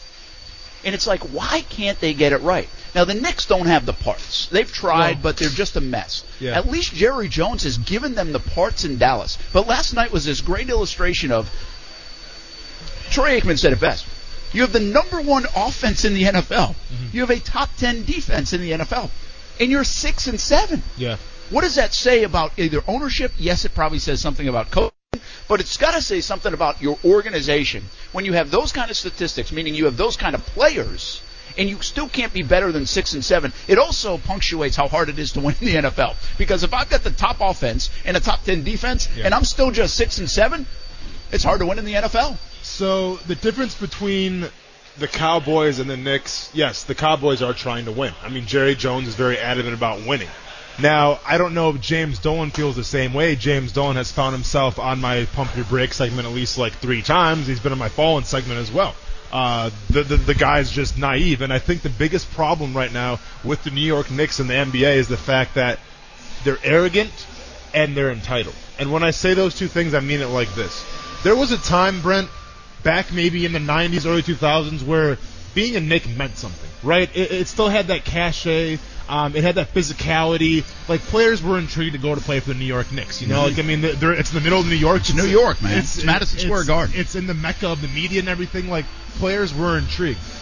Well, it's 2000, you know, 19 now, and nobody cares anymore. And that, that was the problem this year with, you know, the, them trying to coax free agents to come to play for New York, like Kevin Durant, you know, Kyrie Irving. The belief was, well, of course they're going to come play for the Knicks because you know why? We're the Knicks. Like, we're the story franchise. We're Madison Square Garden. We got it all. No, you don't. Madison Square Garden is an old, old arena, and players don't really care about that. And the Knicks, I get it, are a storied franchise, but what have you done for me lately? No one cares about the New York Knicks anymore. So you have to bring something more to the table to try to, you know, coax these free agents, these star players to come play for you, just to say, oh yeah, we're the Knicks, come play for us, because nobody cares anymore. Well, and now these kids that have all grown up, the Knicks have been nothing. Like they've been nothing. I mean, they're they're they're a zero organization in terms of if you're a 25 year old kid Yeah. or young man. Yeah. You know, it's not like oh I can't wait to go play. You got to really Google now if you want to see when the Knicks were good. Sure. I mean, it's, this doesn't carry that cachet. Now I'll say this about Dallas: Jerry Jones has delivered on some players. He's tried at different spots. He's he's got the the building. They built Jerry's World. Sure. So he's got all these things where he's trying. But what's the disconnect? And is it just simply Jason Garrett? I don't buy it. It's just that. Now, that's getting a little bit stale. There, there's not even a pulse on the sideline, it seems like half the time. Mm. But I really believe, I think Jerry Jones screwed this up a few weeks ago when he called out this team after the Patriots game. I think I said to you yesterday, if you're going to call out the team, call them out after they lose to the Jets. Anybody lose to the Patriots, you can't sit there and rip your coaching staff and praise the Patriots right after. It's the Patriots. Yeah. Again, I say you got to throw them out of the equation every time you're trying to do a comp. You just can't.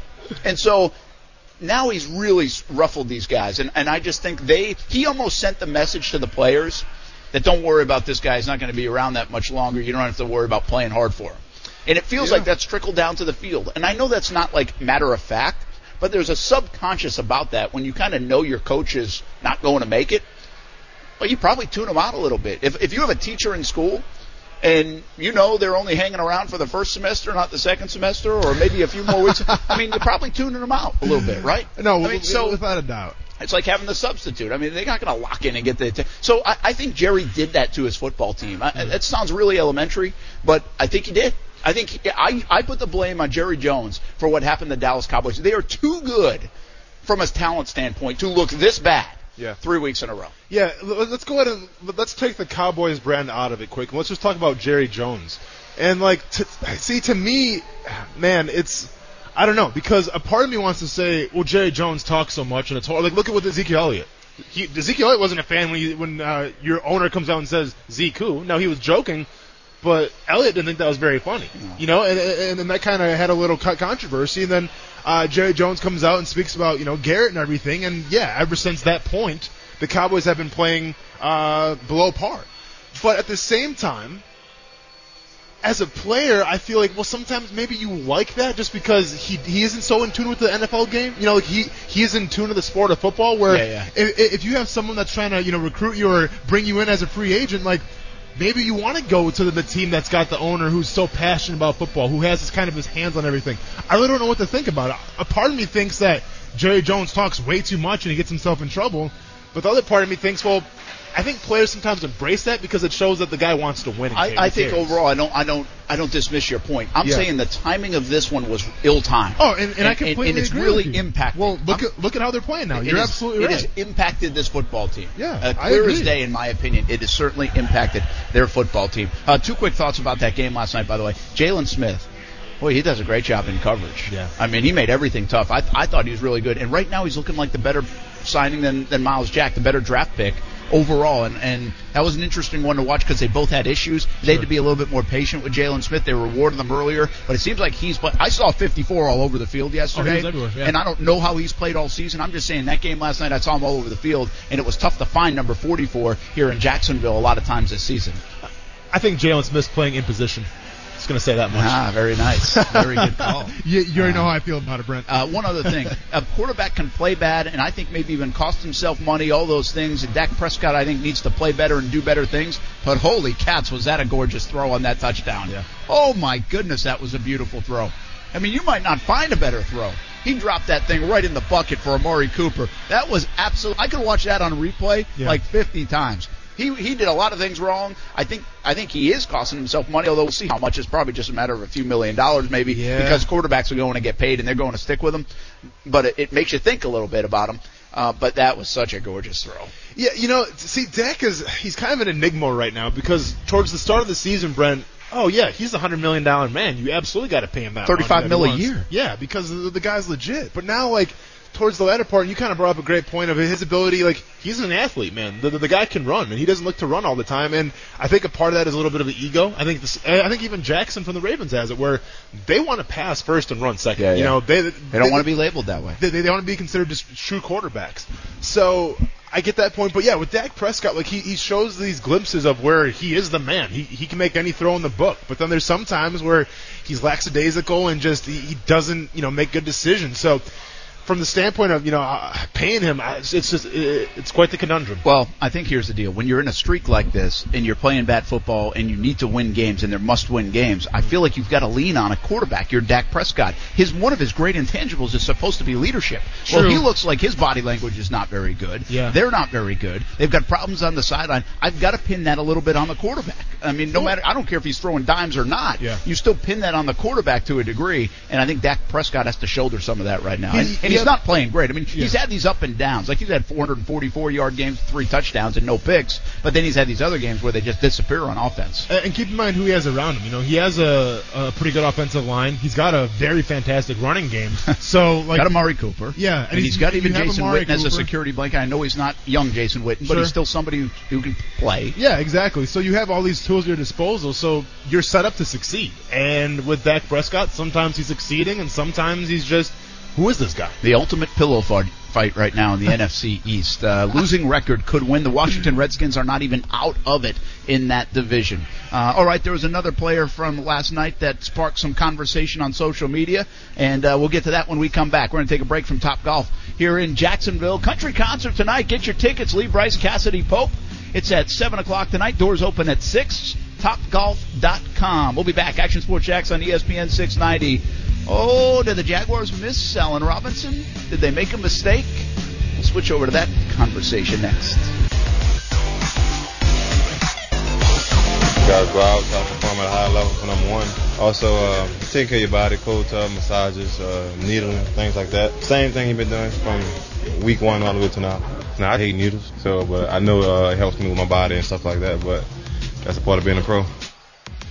As Leonard Fournette taking care of his body this late in the season, and again, I said this yesterday, making it through this season healthy, and knock on wood for Leonard Fournette, I think would be a big deal. I think would be a really big deal, and it would show him something. What he did, the work he put in in the offseason, paying off, and I think he's already been shown that. I think we've been shown that, but that'd be a great thing, I believe, uh, for Leonard Fournette. Small little thing, but but maybe a big thing in his career and how to take. Because I think guys try to figure out how do you take care of your body. You know, how do you take care of your body in the pros as you get a little bit older in December? And uh, these first three years have all been different for Leonard Fournette. So far, he found something uh, that's working. Yeah, and listen, I think this is kind of a, a change of the times because even when I played, uh, my recovery involved going to Jacksonville Beach and uh, visiting the local establishments after every single game, and that was kind of my recovery. You, know, weren't then- carrying the ball, obviously. wasn't wasn't carrying the ball at all, man. But uh, I, I think nowadays we always talk about the, the modern era football player, and one of the things that we always talk about, Brent, is the fact that they're very self-aware. Um, they're always trying to find the new thing to, you know, try to make their bodies perform at the most optimum le- level. And with Leonard Fournette talking about how he hates needles, but he does the needling thing, I mean, I, I get it. So I think now. Um, more than ever, and I'm sure it'll probably get crazier 10 years down the road with just the capabilities that you can have to make your body improve, to recover quicker, and obviously that gives longevity to players' careers. if you would advise me Mhm. of one treatment to get Mm. that an NFL player takes. Now, again, I'm talking my line. Like, hey, that's a grind for me too. Let's- I mean, I know you don't. I mean, it's not a physical grind, Sure. but it's a grind. So just out there, like, because I hear the. I've never done acupuncture. Yeah. Right. Uh, I've got massage before. good Actually, stuff. did the stretching thing. It was really good. Yeah. Uh, the, I haven't done as much yoga as like I'd, I'd like to. I, Well, I've done a little bit, but that's the yoga's big been one good. right there, man. Working out a little bit, whatever it might be. You diet. Last month I did no sugar. I'm trying to do that again this month. What, whatever it is, I- I'm talking for in general. Sure. From a something that a pro athlete does, Yeah. And mine is popping pills, by the way. Um, Yeah. Good call. And and for this conversation, Yeah. medicinal marijuana. C- CBD oil is that count? No. Okay, I got you. All right, so marijuana out of the question. Okay. Um, Gotcha. uh, the, what what what do you think was most effective for you, or across the board that you guys you've Or talked to have been most effective? Back on it now. So two things to me stand out, Brent, and I'm gonna look at this from like a defensive lineman position. So let's say Brent Martineau, you're a defensive lineman. Um, we'll call you a three technique. I'm just trying to visualize. You know, I'm trying to visualize it. It's hard, but I'm going to get there.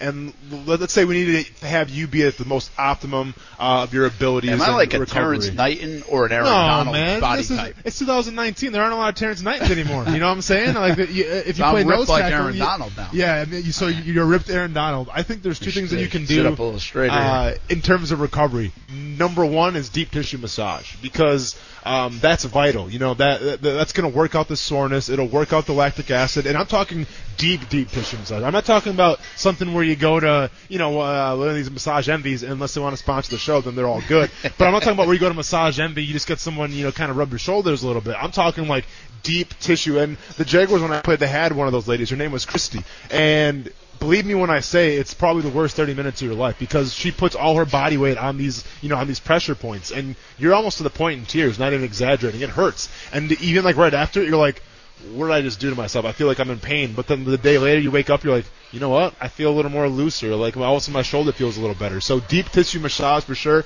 and also yoga. Um, especially from positions that require the flexibility. You know, you hear all the time, Brent, d- defensive end, they have to have that hip mobility, they have to have that bend, right? They have to have the bend. Well, yoga can definitely give you that bend. Yeah, very good. I, by the way, I would love that. Yeah. I like the, uh, the you, you you can't you can't hurt me is what I say. Okay. Well, you know, that's what we should do. That, that'd be a good segment, like where we take you through all the things that NFL players go through, and let's see if you can handle them. That would be good. C- cold tub, needling, deep tissue massage. I did uh, last year with Malik Jackson. Yeah. I went into the um, what's it called? oh, the the, the cryotherapy chamber. Cryotherapy. Yeah, yeah, Woof. That was, but it was good. yeah. Well, Like, it the- was good. Here's the thing: you ever been in an ice tub before, like a real ice tub? Um, no, the only thing I feel like I've done, uh, no, in that sense, no. Yeah. But I don't even know if this was as cold, or maybe they say it's colder. But you know, like sometimes you go to, I- like uh, my, my wife's gone to it before, like the spa, Sure. where you go to the hot tub, Yeah. and then you go to the the cold, Cold tub. Mm-hmm. and then you go like to the sauna or something Yeah, like that. yeah, they say yeah. that like the mixture of it all. For sure. I feel like I did that somewhere, and it was freezing. That's about as close as I've come to a cold tub. Yeah, yep. And I don't want to ever experience it They again. uh they call that contrast therapy. Yeah. So yeah, so it's the hot you uh you get the body warmed up and then you shock it with the cold and that's supposed to help open things up. Uh but no, I think that's a good idea for you, man. I, I say we you, you we make you try everything the NFL players got to try. I like it. Yeah. Let's do it. Cool. Um, and cryotherapy was it actually really did feel good after. Yeah. Well, and to Not be fair, lie. And I'm not trying to make you sound like a wuss, but cryotherapy is probably the easiest one out of all the things on the list that Is we it? just mentioned. I would Yeah. think the tub is the, Oh, the hot- tub is the hardest. Tub is one of the worst. Yeah, it's Uh, um, it's crazy. Uh, you like al- acupuncture though, right? I love it. Yeah, yeah. Yeah. I, I think because my wife's going to school for it right now, so so it helps. I'm kind of like her guinea pig uh, right. slash like I guess you call me like a voodoo doll, maybe a little more. but uh, thankfully, I, I haven't had any issues so far. She she hasn't poked me in the wrong spot, so she does a really good job. No wonder why you couldn't uh, beat him yesterday, uh, Coos. I, I, You I had the power a of voodoo. voodoo doll. I had He the was power of using voodoo, voodoo on, my on side. me. Yeah, Yeah, you man. were screwed. You know what's up? All right. Uh, why sometimes do I feel like every other player in the NFL that has played for the Jags and left kind of feels like a Jaguars voodoo doll? that was an interesting way to transition, wasn't it? That, that might have been the, the segue of the year right there, man. I, I like it. But Yeah. I'm thinking, and I so I end up tweeting this yes last night, watching the the Chicago Dallas game, and Allen Yep. Robinson's having a good game, and I'm, I'm a big fan of Allen Robinson. I thought they should have kept him here, uh, but he, he's doing a nice job and has been good coming off the uh, the big knee injury when he was here in Jacksonville, and so I tweeted out. Um, eventually, I'm going to find it. This is just part of the gut wrenching life of a Jags fan. One of Jaguars' better picks of the decade, Allen Robinson, catching everything Yep. in sight in an impossible cover for Dallas. Because a lot of people look back at his numbers last night and they weren't like, oh my gosh, 14 catches for 200 yards. But Dallas couldn't cover. There were like three straight plays where they were tugging on his jersey, interference. All they just couldn't cover him for a stretch in that game. Allen Robinson had a that's big kind game of been last like night. him the whole season. Yes. been like that. And, and I think he's a good player, really good player, uh, underrated player. And we, I got a ton of responses, man. Uh, some said about to do the same with Jan. Uh, here's an idea: do a team of players no longer with the Jags that are doing better. Uh, bet it's a heck of a team. And I don't really know if that's the case there. You know, Brandon Marshall had some really nice years. You brought him up. Uh, Dante Fowler's had some moments in LA, and he went to the Super Bowl last year. And I, I He think has, Dante's he has better. seven and a half sacks. I think good. Dante's better than people perceive Dante to be. seven So- and a half sacks, Brent. That's all you got to hear. But there's not this long laundry list of players that have done unbelievable things leaving. And in fact, Allen Robinson at the end of the day might be the best. Sure. Uh, and, and when we add it up, it's too Yeah. soon to even add it up, but he might Yeah. be the best. Uh, and, and I absolutely agree with you there. You know, and and, and I kind of spoke my two cents on it on Twitter, and those are just guys off the top of my head. I mean, I'm sure I can name more um, if I was really to try to. I, mean, I know DuJuan Harris was here. He was like the third string running back for a little bit. He went to Green Bay, was a starting running back for a couple Yeah, years. you mentioned Daryl or Harris, uh, Daryl Daryl Smith. Smith, You yeah. mentioned Terrence Knighton. Those Tyson guys well. Alualu, Brandon Marshall. Yeah, I mean, and and I get the whole Tyson thing, you know, where he he's a backup in Pittsburgh. Okay, very cool. He's played in the league for ten years now, and someone that plays in the league for ten years, guess what? They're a good football player because at his position, even if he is a backup, guess what? Teams aren't going to keep Tyson Alualu in for his price if he's not playing well because they'll replace him with a younger guy. That's what teams do. But Tyson's playing good football, so I think Tyson's definitely um, a good example there. But yeah, to, I guess to get back to my point a little bit. Listen, and I didn't do a lot of research on this, but I don't know if a lot of teams can say that. You know, what I mean, I, I don't know if a lot of teams can say, "Well, look at how many guys left, you know, them and they did, did, better." I mean, I think Because it's, usually free agency is a miss. Yeah. You know, usually Yeah. that's what happened. Allen Lazard is at uh, is, we have a receiver with Green Bay's doing a pretty nice job. Yeah. And, and that become and that's Stewart just texted me that in, and that's a good example. But sometimes that's a, a practice squad thing. I think you you know did they bring him up in time? Were they too crowded? Was he developed enough? I mean, it's taken Allen Lazard a couple years even in Green Bay. He's had a couple moments here here and there, but now he looks more part of it uh, in Green Bay, and I think they like Lazard. Uh, just couldn't hang with him long enough. Uh, there's always reasons. I'm not trying to defend the organization, but there's sometimes you are going to miss. Sometimes it's a better fit somewhere else. And listen, Well- it's a better fit if you're a receiver with Aaron Rodgers most of the time than anybody that Jags Well, have and, had. and that's the point. Aaron Rodgers, I'm sure, is making Allen look pretty good, right? Yeah. Allen Lazard. But here's the same thing, though, Brent. You you can make an argument for, well, did Allen Robinson make Blake Bortles look really good? I think he did. And I guess what? Blake Bortles got that new contract Yes. off a lot of what Allen Robinson did to help him out. But Allen Robinson, as far as the contract, it never really transpired. Or it, it didn't happen to the way he wanted. Well, you're right, uh, and I'm going to get to that in just a moment. Okay. But remember, the the year that Bortles did well, Robin, Allen Robinson got hurt. hurt. Yeah. So he didn't help him that year. Mhm. Um, how much it would have helped would have been very interesting. Uh, just to, to just finish your point, or, or anybody's point about name a team that's better. I don't think the Jags have lost a ton of players and said, "Wow, look what we missed. We we should have signed him. We should have done this." Robinson might be near the top of the list. Brandon Marshall may have made a Pro Bowl, or he was playing at that kind of He- level. I he- don't know if he did. He didn't make a Pro Bowl, but he I think he won a Super Bowl, man. And He he, was he was No, a staple they in that linebacking core for a while. He, was. was. a They let him go. Daryl Yeah. Smith. It wasn't necessarily the play of Daryl Smith, in my opinion. It was. It was the philosophical change Dave Caldwell had when he got in here to not have anybody over the age of 30 or around 30. Yep. And really, the philosophical mistake they made in those early years in 13 and 14 was they didn't have enough of those guys. Sure. They needed the Daryl Smiths in the first couple of years. They could. They went so young that they had nobody to look up to in that locker room. Daryl Smith would have been a great keeper, and he did play Yeah. well. I'm just saying he didn't play unbelievable like Pro Bowl guy. that, I think again- they missed his leadership more than Yeah. they missed his Well, play, in well, my opinion. well, once again, Daryl Smith had the incredible task of replacing Ray Lewis, and for those couple years that he did, He did. They did. They did not did miss right. a beat. Like those are big shoes to fill in Ray Lewis, Brent, in Baltimore. I And would think Daryl Smith did it. If you look at some of the guys, I would say Allen Robinson right now is probably near the top of the list. Daryl Smith would be on that list. Reggie Brandon Nelson. Marshall, Reggie Nelson. Uh, He was a two-time Pro Bowl. Now he went to a Pro Bowl after Two of them. Two Pro Bowls with Cincinnati I think it was Oakland. and the Oak Raiders. And the Raiders. Yeah. Okay. Um, and Dante Fowler would be an interesting one uh, as as well. Yeah. Uh, and Stewart brings up a good point. Now, will Ramsey, Jalen Ramsey, will be on Well, that list? Obviously, you're gonna have to throw him on the list, yeah, probably. He yeah. will be eventually. He'll be on that list, and we'll see where it goes. All right. More from this conversation. Uh, Lee has caught more time on the IR than A Rob has catches, and that's hard to do when dude's hands are like Velcro. Somebody Ooh. says. Now, and, and Lee got a lot. Uh, Tom and Dave could have re-signed him, but chose Lee. Says Yeah. Bobby. And again, I've got a ton of responses on this thread, but I want to address that one.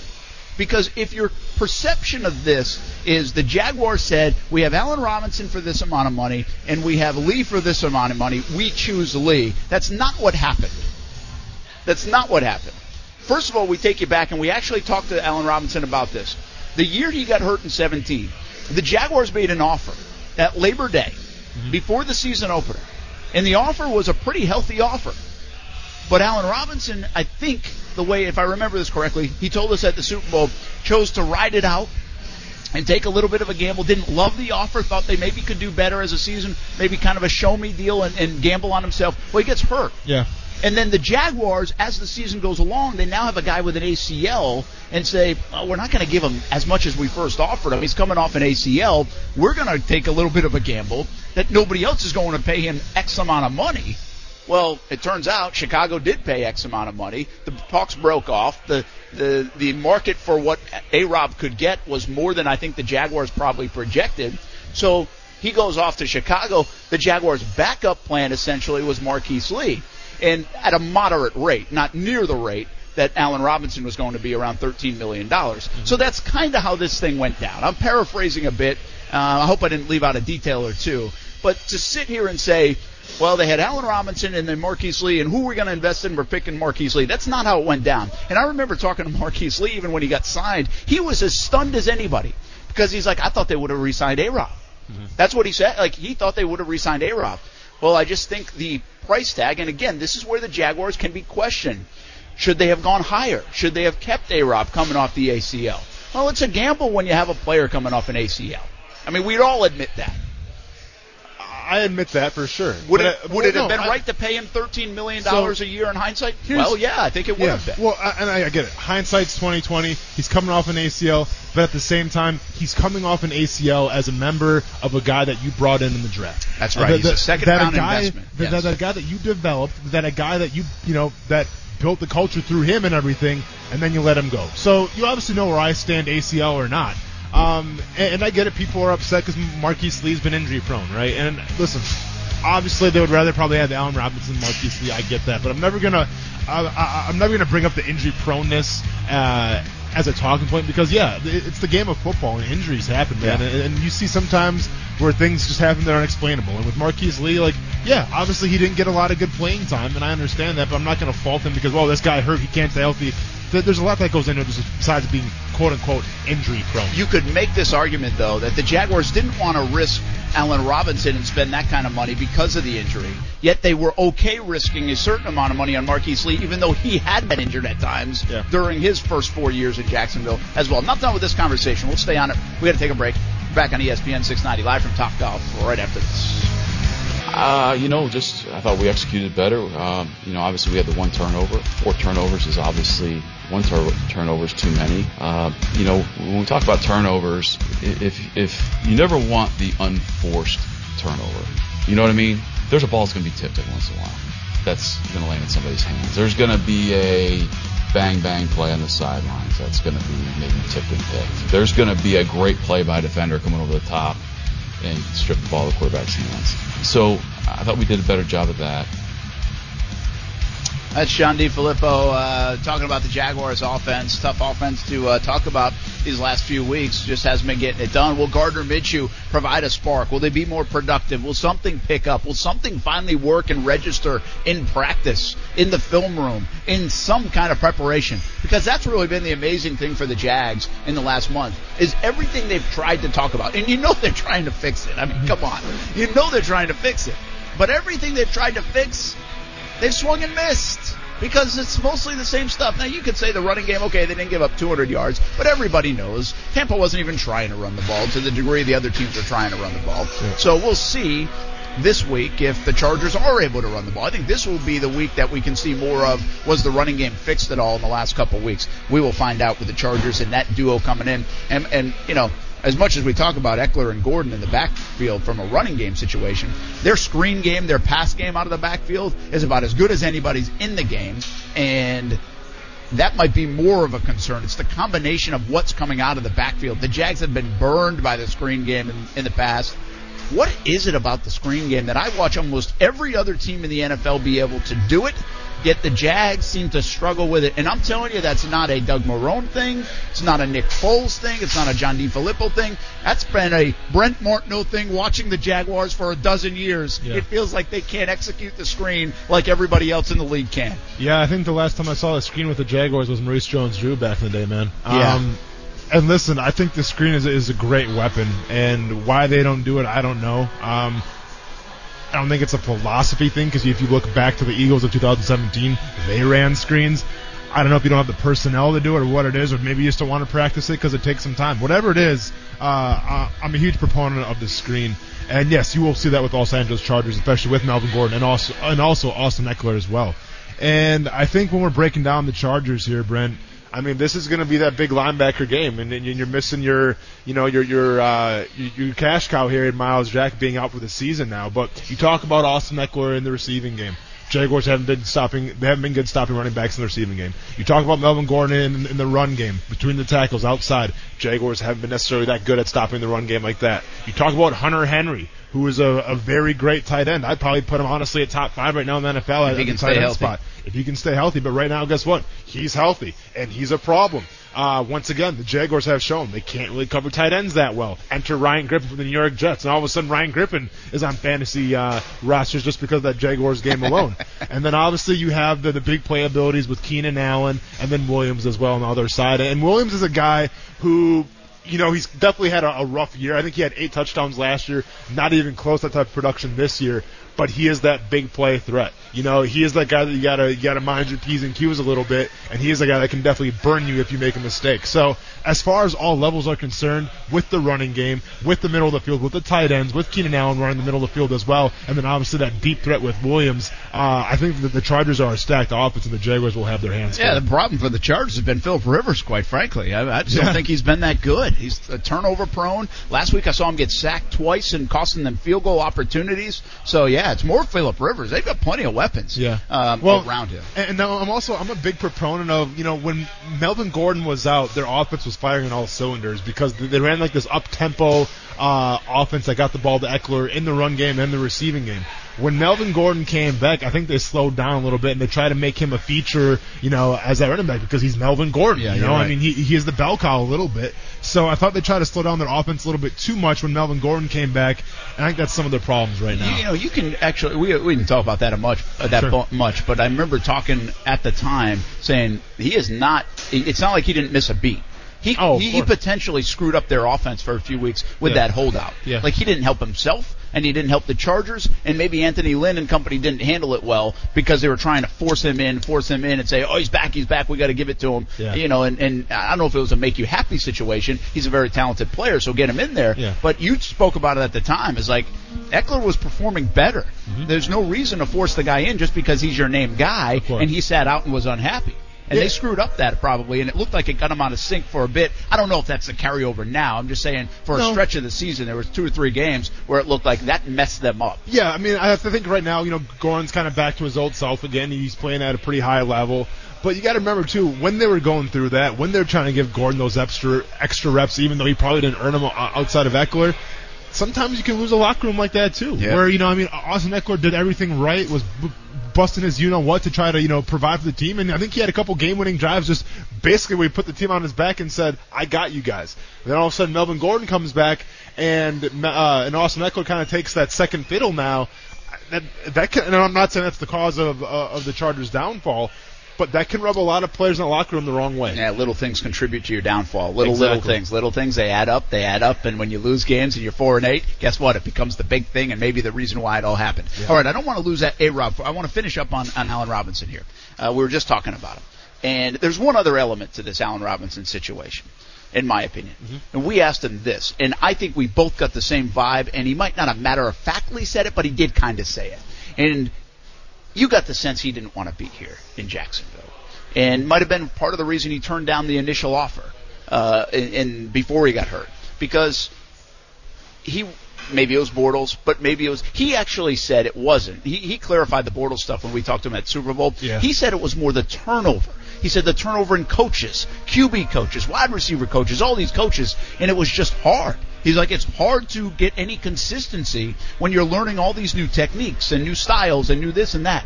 He wasn't using it as an excuse, but he just said, find me somewhere where I can go and it's going to be similar for at least two years. Yeah. So I thought it was a decent explanation from him, and you did get that vibe from Allen Robinson. He is much happier in Chicago than he would have been in Jacksonville, and sometimes that's the case for players. Listen, they offered Olivier Vernon a ton of money to come here. He mm-hmm. wanted to go play in the big market in New York. Sometimes you lose out to that stuff, and they might have lost out on this sweepstakes for Allen Robinson, regardless of what they tried to offer him, because he maybe wanted out anyway. Yeah, yeah, I mean, and that is a big part of it, especially with Jacksonville, where there hasn't been a culture that's been, you know, set yet. So the, the intriguingness of to come to Jacksonville, it just isn't there, Brent. It's kind of like we talked about the Knicks a little bit, but the Knicks is a different story, where you know they're the New York Knicks of the past, and not people that want to go there. I'm not saying Jacksonville people don't want to come here and play football, but they don't really have that that it factor. They, they, they don't have that. Oh, I want to play on that defense, Yeah. man. I want to play that offense. I want to play that offense with that offensive line who's just, you know, they're nasty. They, they have this kind of aura about them. Or that You- coach, or that quarterback. coach, Remember, exactly. A-Rob's a Detroit guy too, so he's going to the Midwest with Chicago. Sure. That, that that's a lure, right? Exactly, exactly. So you just don't have any of that, you know. And with the Chicago Bears, to be fair, um, you know, I, I think they're more of the defensive minded. You think of last year how their defense kind of propelled them uh, to go on to the playoffs, and you know, I guess there was some kind of intrigue with Mitch Trubisky. Now, is Mitch Trubisky the answer? Time will tell. Yeah. They spent a lot of money. They, they, they spent a lot of uh, things to, to get Mitch Trubisky, and obviously he hasn't been playing up to that. Uh, as a whole in his career. So from Allen Robinson's perspective, we'll see how that decision pans out Yeah. for him. But obviously, Allen Robinson's doing everything that he can in his power to be the best player that he can be, and Yeah. he's, he's doing well so far. I'm a big fan of A Rob. Uh, one last one on this before we go to break. Uh, would would they have gotten the DJ Charks of the world? Have they filled the void anyway? The DJ Mm. Charks, the Conleys, the Dede Westbrooks. Do you feel like they've been able to fill that void, or would they make would he make them so much better Yeah. that you really regret not having A Rob around? And that's not to discount A Rob. He's doing fine in Chicago. I think he's really good. Yeah. I think he's Pro Bowl, borderline Pro, whatever you want. Yeah. But I I have they done enough here at the wideout position to say it would be great to have him, but we've got enough here? See, they, they have some potential in Jacksonville with the wide receiving core, but I think A Rob's on a different level, man. Because to me, if it's you know fourth and seven and you need a first down, you're throwing the ball to A Rob. And even even if the defense knows it's coming, you throw that jump ball to A Rob, and nine times out of ten, he'll go up and get it. I can't say who I would throw the ball to on a fourth and seven that you need a first down. Who are you gonna throw it to in the receiving core? I guess DJ Chark, but to me, I'd rather have Allen Robinson. Just just in that scenario. The resume doesn't look good on the front office, partly because of Allen Robinson and his performance the last couple of years outside of Jacksonville. What else does a resume look like? And one guy in particular here that they should keep because he's, well, now second in franchise history in sacks. More on that on ESPN 690 when we come back. We got four games left, so let's go out, try to perform the best that we can. Things happen, a lot of things a lot of, out of our control. The biggest thing that I learned that you know you have to control what you can't control. You know, so I, I try to go out there, play my part the best way I can to help the team out. That is Leonard Fournette, Jaguars running back on the verge of 1,000 yards this season. We've talked about already. He's got the uh, franchise record for running back receptions, and uh, now he's looking to pile onto that the last four games. Getting the end zone a little bit more, I think, would really finish off the individual season that's been really good for Leonard Fournette. Has a chance at 2,000 scrimmage yards as well. Uh, that was that's an outside chance, but he certainly um, has that opportunity with a big month of December. And as I've said many times, I think staying healthy will be a big uh, part of all that and kind of check a box for Leonard Fournette. Brent Martineau along with Austin Lane. We are live at Top Golf Country Concert tonight. Lee Brice, Cassadee Pope. You can get your tickets. Starts at 7 o'clock. Looking for something to do on a beautiful Friday evening at a cool venue. Uh, we are at Top Golf. You can check it out, topgolf.com, uh, for tickets. And it's kind of a neat, uh, neat atmosphere as they continue to do the sound checks and get ready. Uh, no golf balls flying here tonight, and it's a busy been. Yeah. Top Golf should have been. I don't know. Uh, so they'll be flying again tomorrow. Dude, this is like I didn't. I guess I didn't know what to expect when I came here. Like what the setup was gonna Yeah, be me like. either. I was interested in But it uh, too. it looks pretty. Dude, you should have like a music festival here, man. Like this is a really cool spot. That's a really that's a good point. You Yeah. know? I mean, because you can fit a lot of people down on the turf, like Sure. on, on the driving range. Yeah. But then all these bays act actually as suites. Of course. I mean, so it's really a great idea. Yeah. And uh, we're going to watch it, I think, from one of the bays tonight. Cool. So we'll check that out. But it, it's a it's a great. It sounds good. Obviously, people, if you listen to the show, you can kind of hear it in the background. Yeah. But we just went outside and, and listened, and it's going to be rocking. Absolutely. No doubt about that. So uh, I think this is an idea in place by Top Golf, maybe all across the country. It's not like the first time they've done one. Sure. They've tried it at other places, and I think this is something that they're evolving into. Maybe more of these. Okay. Well, you know, Top Golf does really well too. So you know, to shut down the golf portion on Yeah. like a Friday night, Well- you got to really be invested in this thing, and uh, they're hoping it pays off. I listen, guess. I'm gonna drive the point home one more time. I'm sure they do very well, but I feel like you could do better if you can have hit golf balls at the performers tonight. But it is what it is. I'm not calling the shots, Brent. Wish I was. and they're probably glad you're not. uh, what? Um, one one last, uh, actually, kind of a spillover. Yeah. Uh, we're going to get to on the topic of, you know, A Rob is a miss under the Caldwell Coughlin regime. That would have been 2017. They had a chance to sign him, and so now you start to add up these things, right? And they signed Telvin Smith. Was that a mistake? Well, in hindsight, it's a mistake.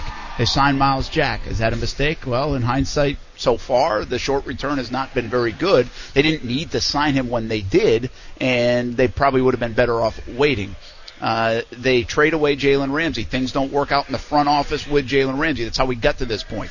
There's still no Yannick Ngakoue signing, and that looks like it could be headed down a road that nobody wants to go. Even if there is some um, franchise tag power for the Jacksonville Jaguars involved in that situation currently.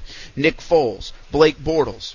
I mean, these are all moves that are adding up to not be good. Now, they've made some good moves, and uh, some of these were prior to actually Coughlin. This was back in uh, no, no, actually that was that offseason, so I, excuse me on that front. But the Calais Campbells of the world, right? The AJ Bouyes of the world, the money spent on those kind of guys. Yeah. I would say DJ Hayden fills into that void very nicely. Norwell does not. Yeah. Um, so you, you look at some of these moves, and again, this is the nature of the business. Sometimes moves will work, sometimes they won't. The problem is the eyesore of the ones that don't notably the quarterback position, at least at the moment, with Foles and Bortles really stick out. And then young players that you drafted and now don't have on the team that look to be good, like Allen Robinson, Dante Fowler Jr., and uh, and now Jalen Ramsey, Yep. all depart. And we can debate how good all those guys are. Fowler especially would probably get some feedback if I said that out loud to some folks. Yeah. But the bottom line, as you said, seven and a half sacks, man, now out the door, and you drafted him, and you spent a top five pick on him.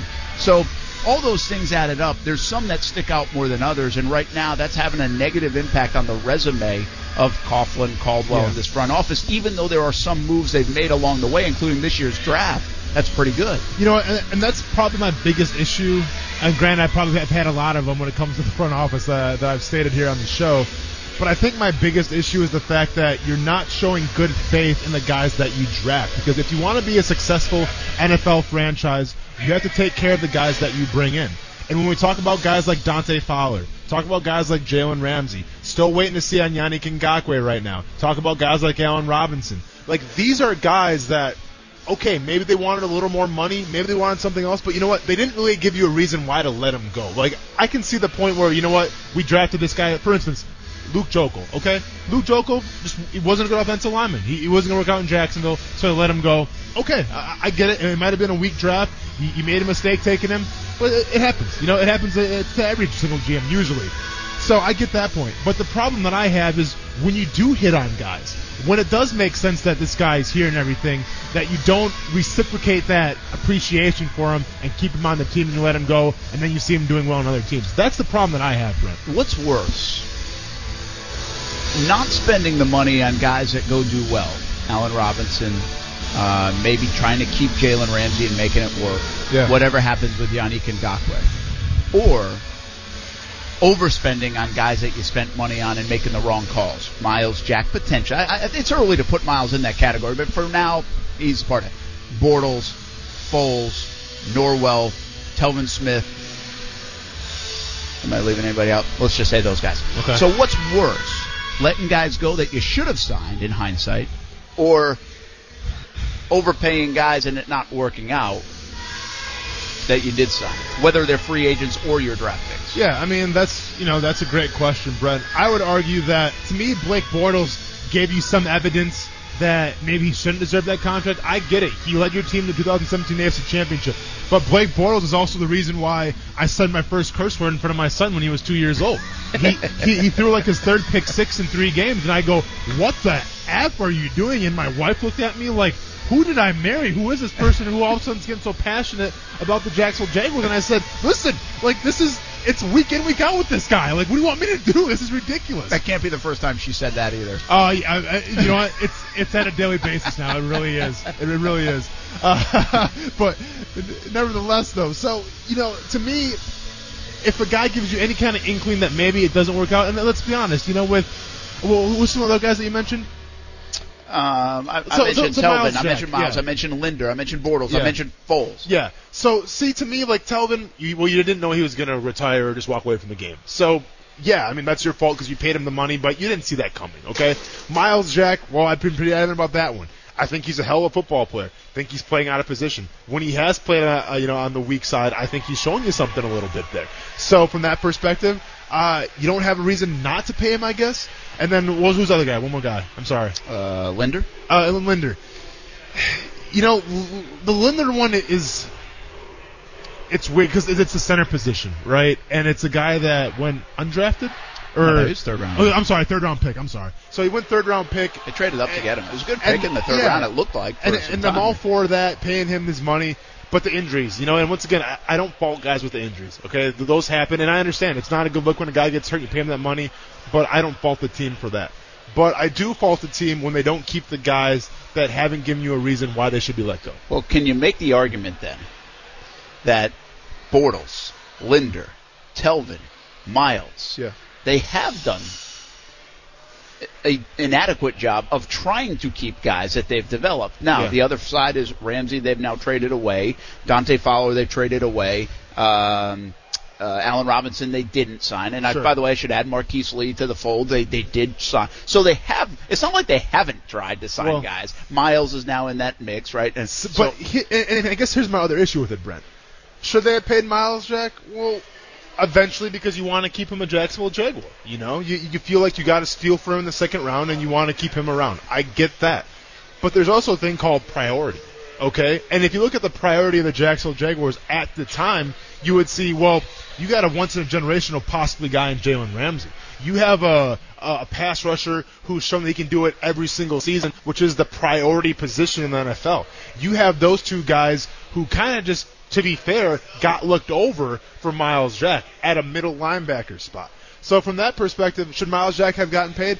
Eventually, but I think you have to go priority by priority. And when I'm looking at priority, you had Jalen Ramsey there. You had, you still have Yannick Ngakoue. We're still waiting to see how that pans out.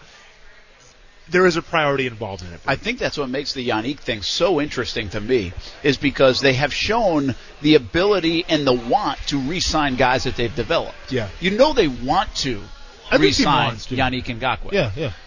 What we haven't seen is something come to this point. We haven't seen it get this far. And uh, a move not be made and a stalemate of sorts and potentially an unhappy player if you use the franchise tag and don't give him mm-hmm. exactly how much money. We really have not seen that around Jacksonville. We, we talk about it all summer. Yeah. But Yannick Ngakoue's situation is as unique as we've seen here amongst all the different things that we've seen in Jacksonville. It has not got to this point.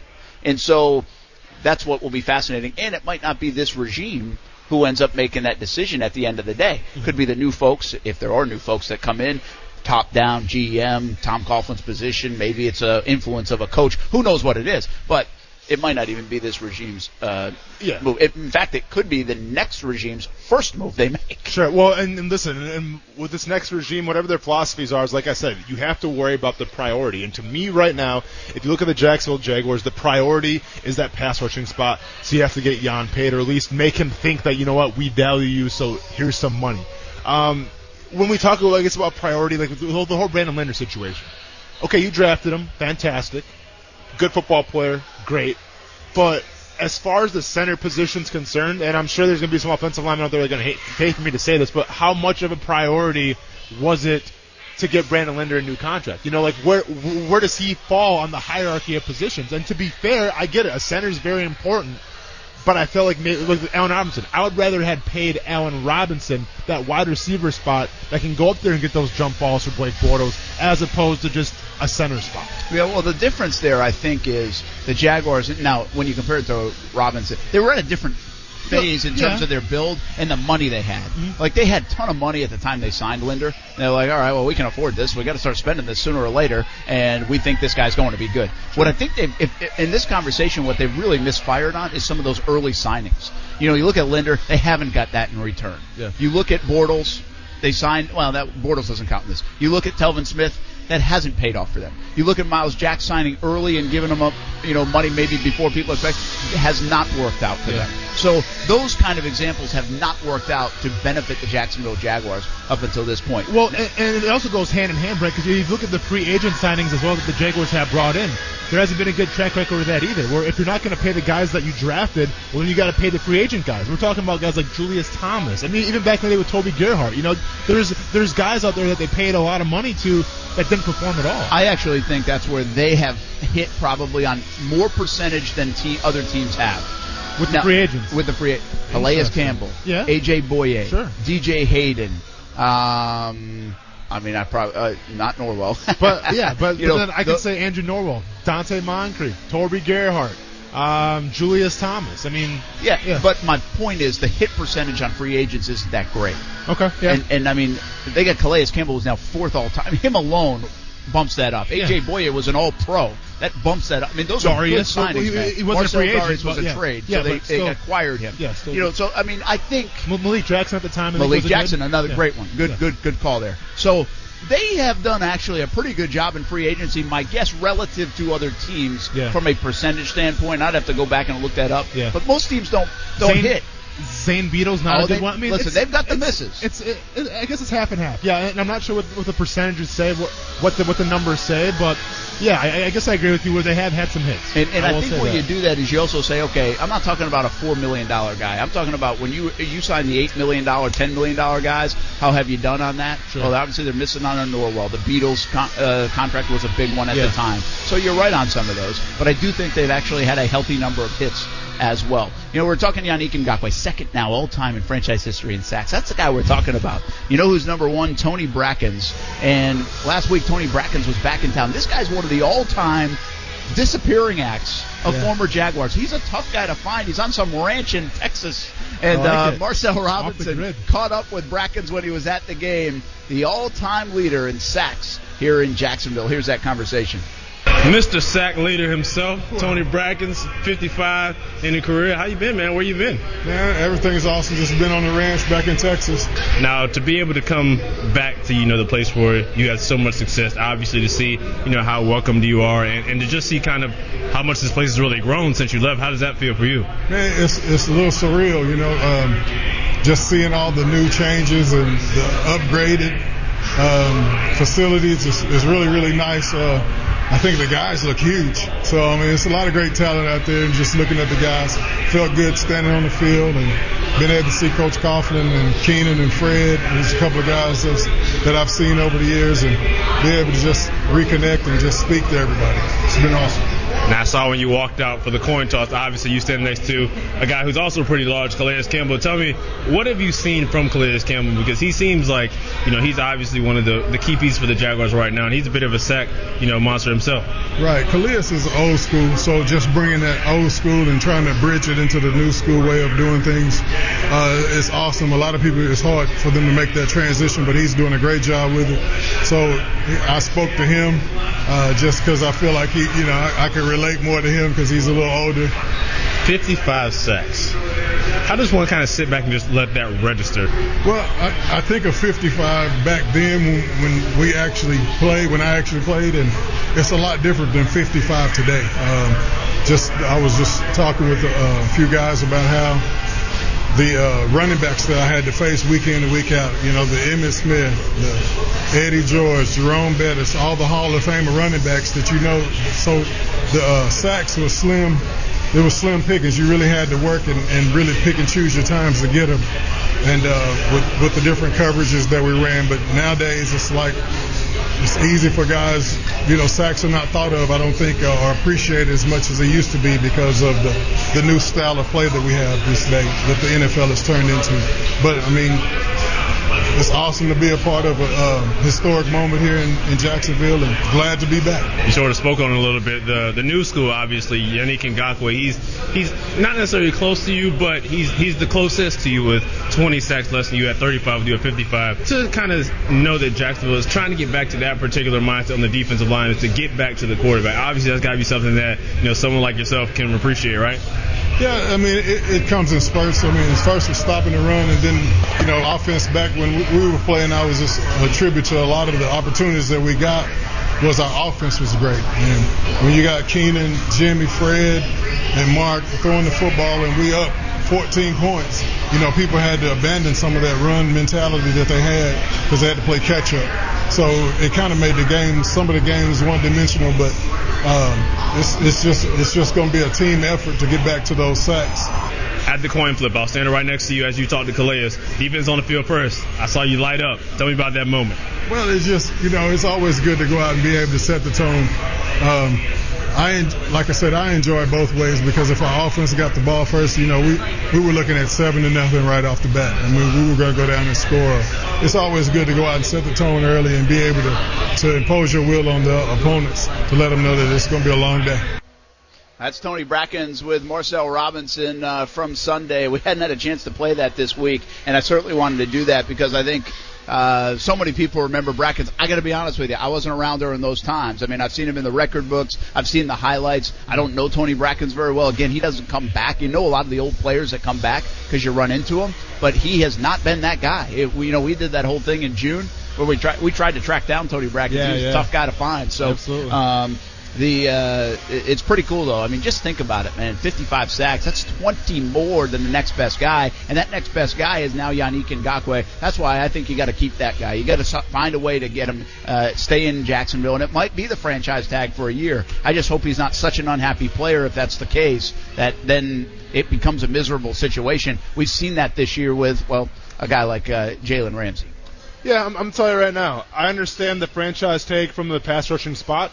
It looks good on paper, man. It's a lot of money, and that money can go a long ways. I get that, but at the same time, I've never heard of a team that takes somebody and, the, and that player was pumped up about it. No, like, no, like, no. like, like to me, um, just my opinion. Not sure how Jan feels about it, but if you take somebody, to me, it's a sign of disrespect because it's we want you, but we don't want you, want you. Yeah, yeah. We just want you because we're gonna find a loophole to want you. But we don't want you so much that we're offering, willing to offer you this kind of money. We just found a loophole. And to me, uh, especially in a guy you want to build your team around, not right. And like I said, that could be on the plate of the next regime and one of the first moves they make, so they could set the tone with whatever happens with that Yannick Ngakoue situation. Absolutely. And those things are big inside a locker room and how that's perceived. Now, you also just can't hand over blank checks. Okay, I mean No. that's part of it. It's part of this business. I understand that part too. I, I don't think everybody. I mean, I get. I think everybody understands that, but you still you know your value, you think what you're valued, and you got to hope that other side uh, agrees or at least Yeah. comes close to agreeing, Well- so then you can negotiate. And listen, when when this new regime comes in, Brent, I guarantee you it's going to happen. They're going to look top to bottom on that roster. They're going to watch film and they're going to ask themselves, who can we build a team around? Number one, most importantly. The second question is, how old are these guys? How many more years do they have left, and can we go forward with them? When they answer those two questions, then they'll do things accordingly. And when when you talk about Yannick Ngakoue, he checks both those boxes. You can build a team around him, and guess what? The guy is still young as well. The sun must have really gone down because it got really dark in here in Yeah. like the last five minutes. Yes. Uh, I mean, did they lower the lights? Is the concert Maybe. starting? I don't know. Getting a little Uh, mood lighting in here. I'm not mad about it. We're gonna hit the happy hour horn right now uh, here on a Friday. Send you off into the weekend. A little country concert tonight here at Top Golf. Maybe uh, think about a little Vita de Louis.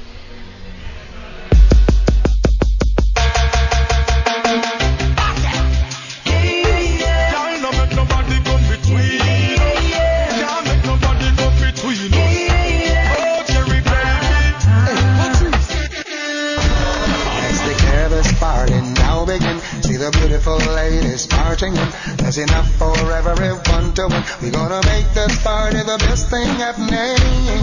This is my favorite place. Nothing will replace, no.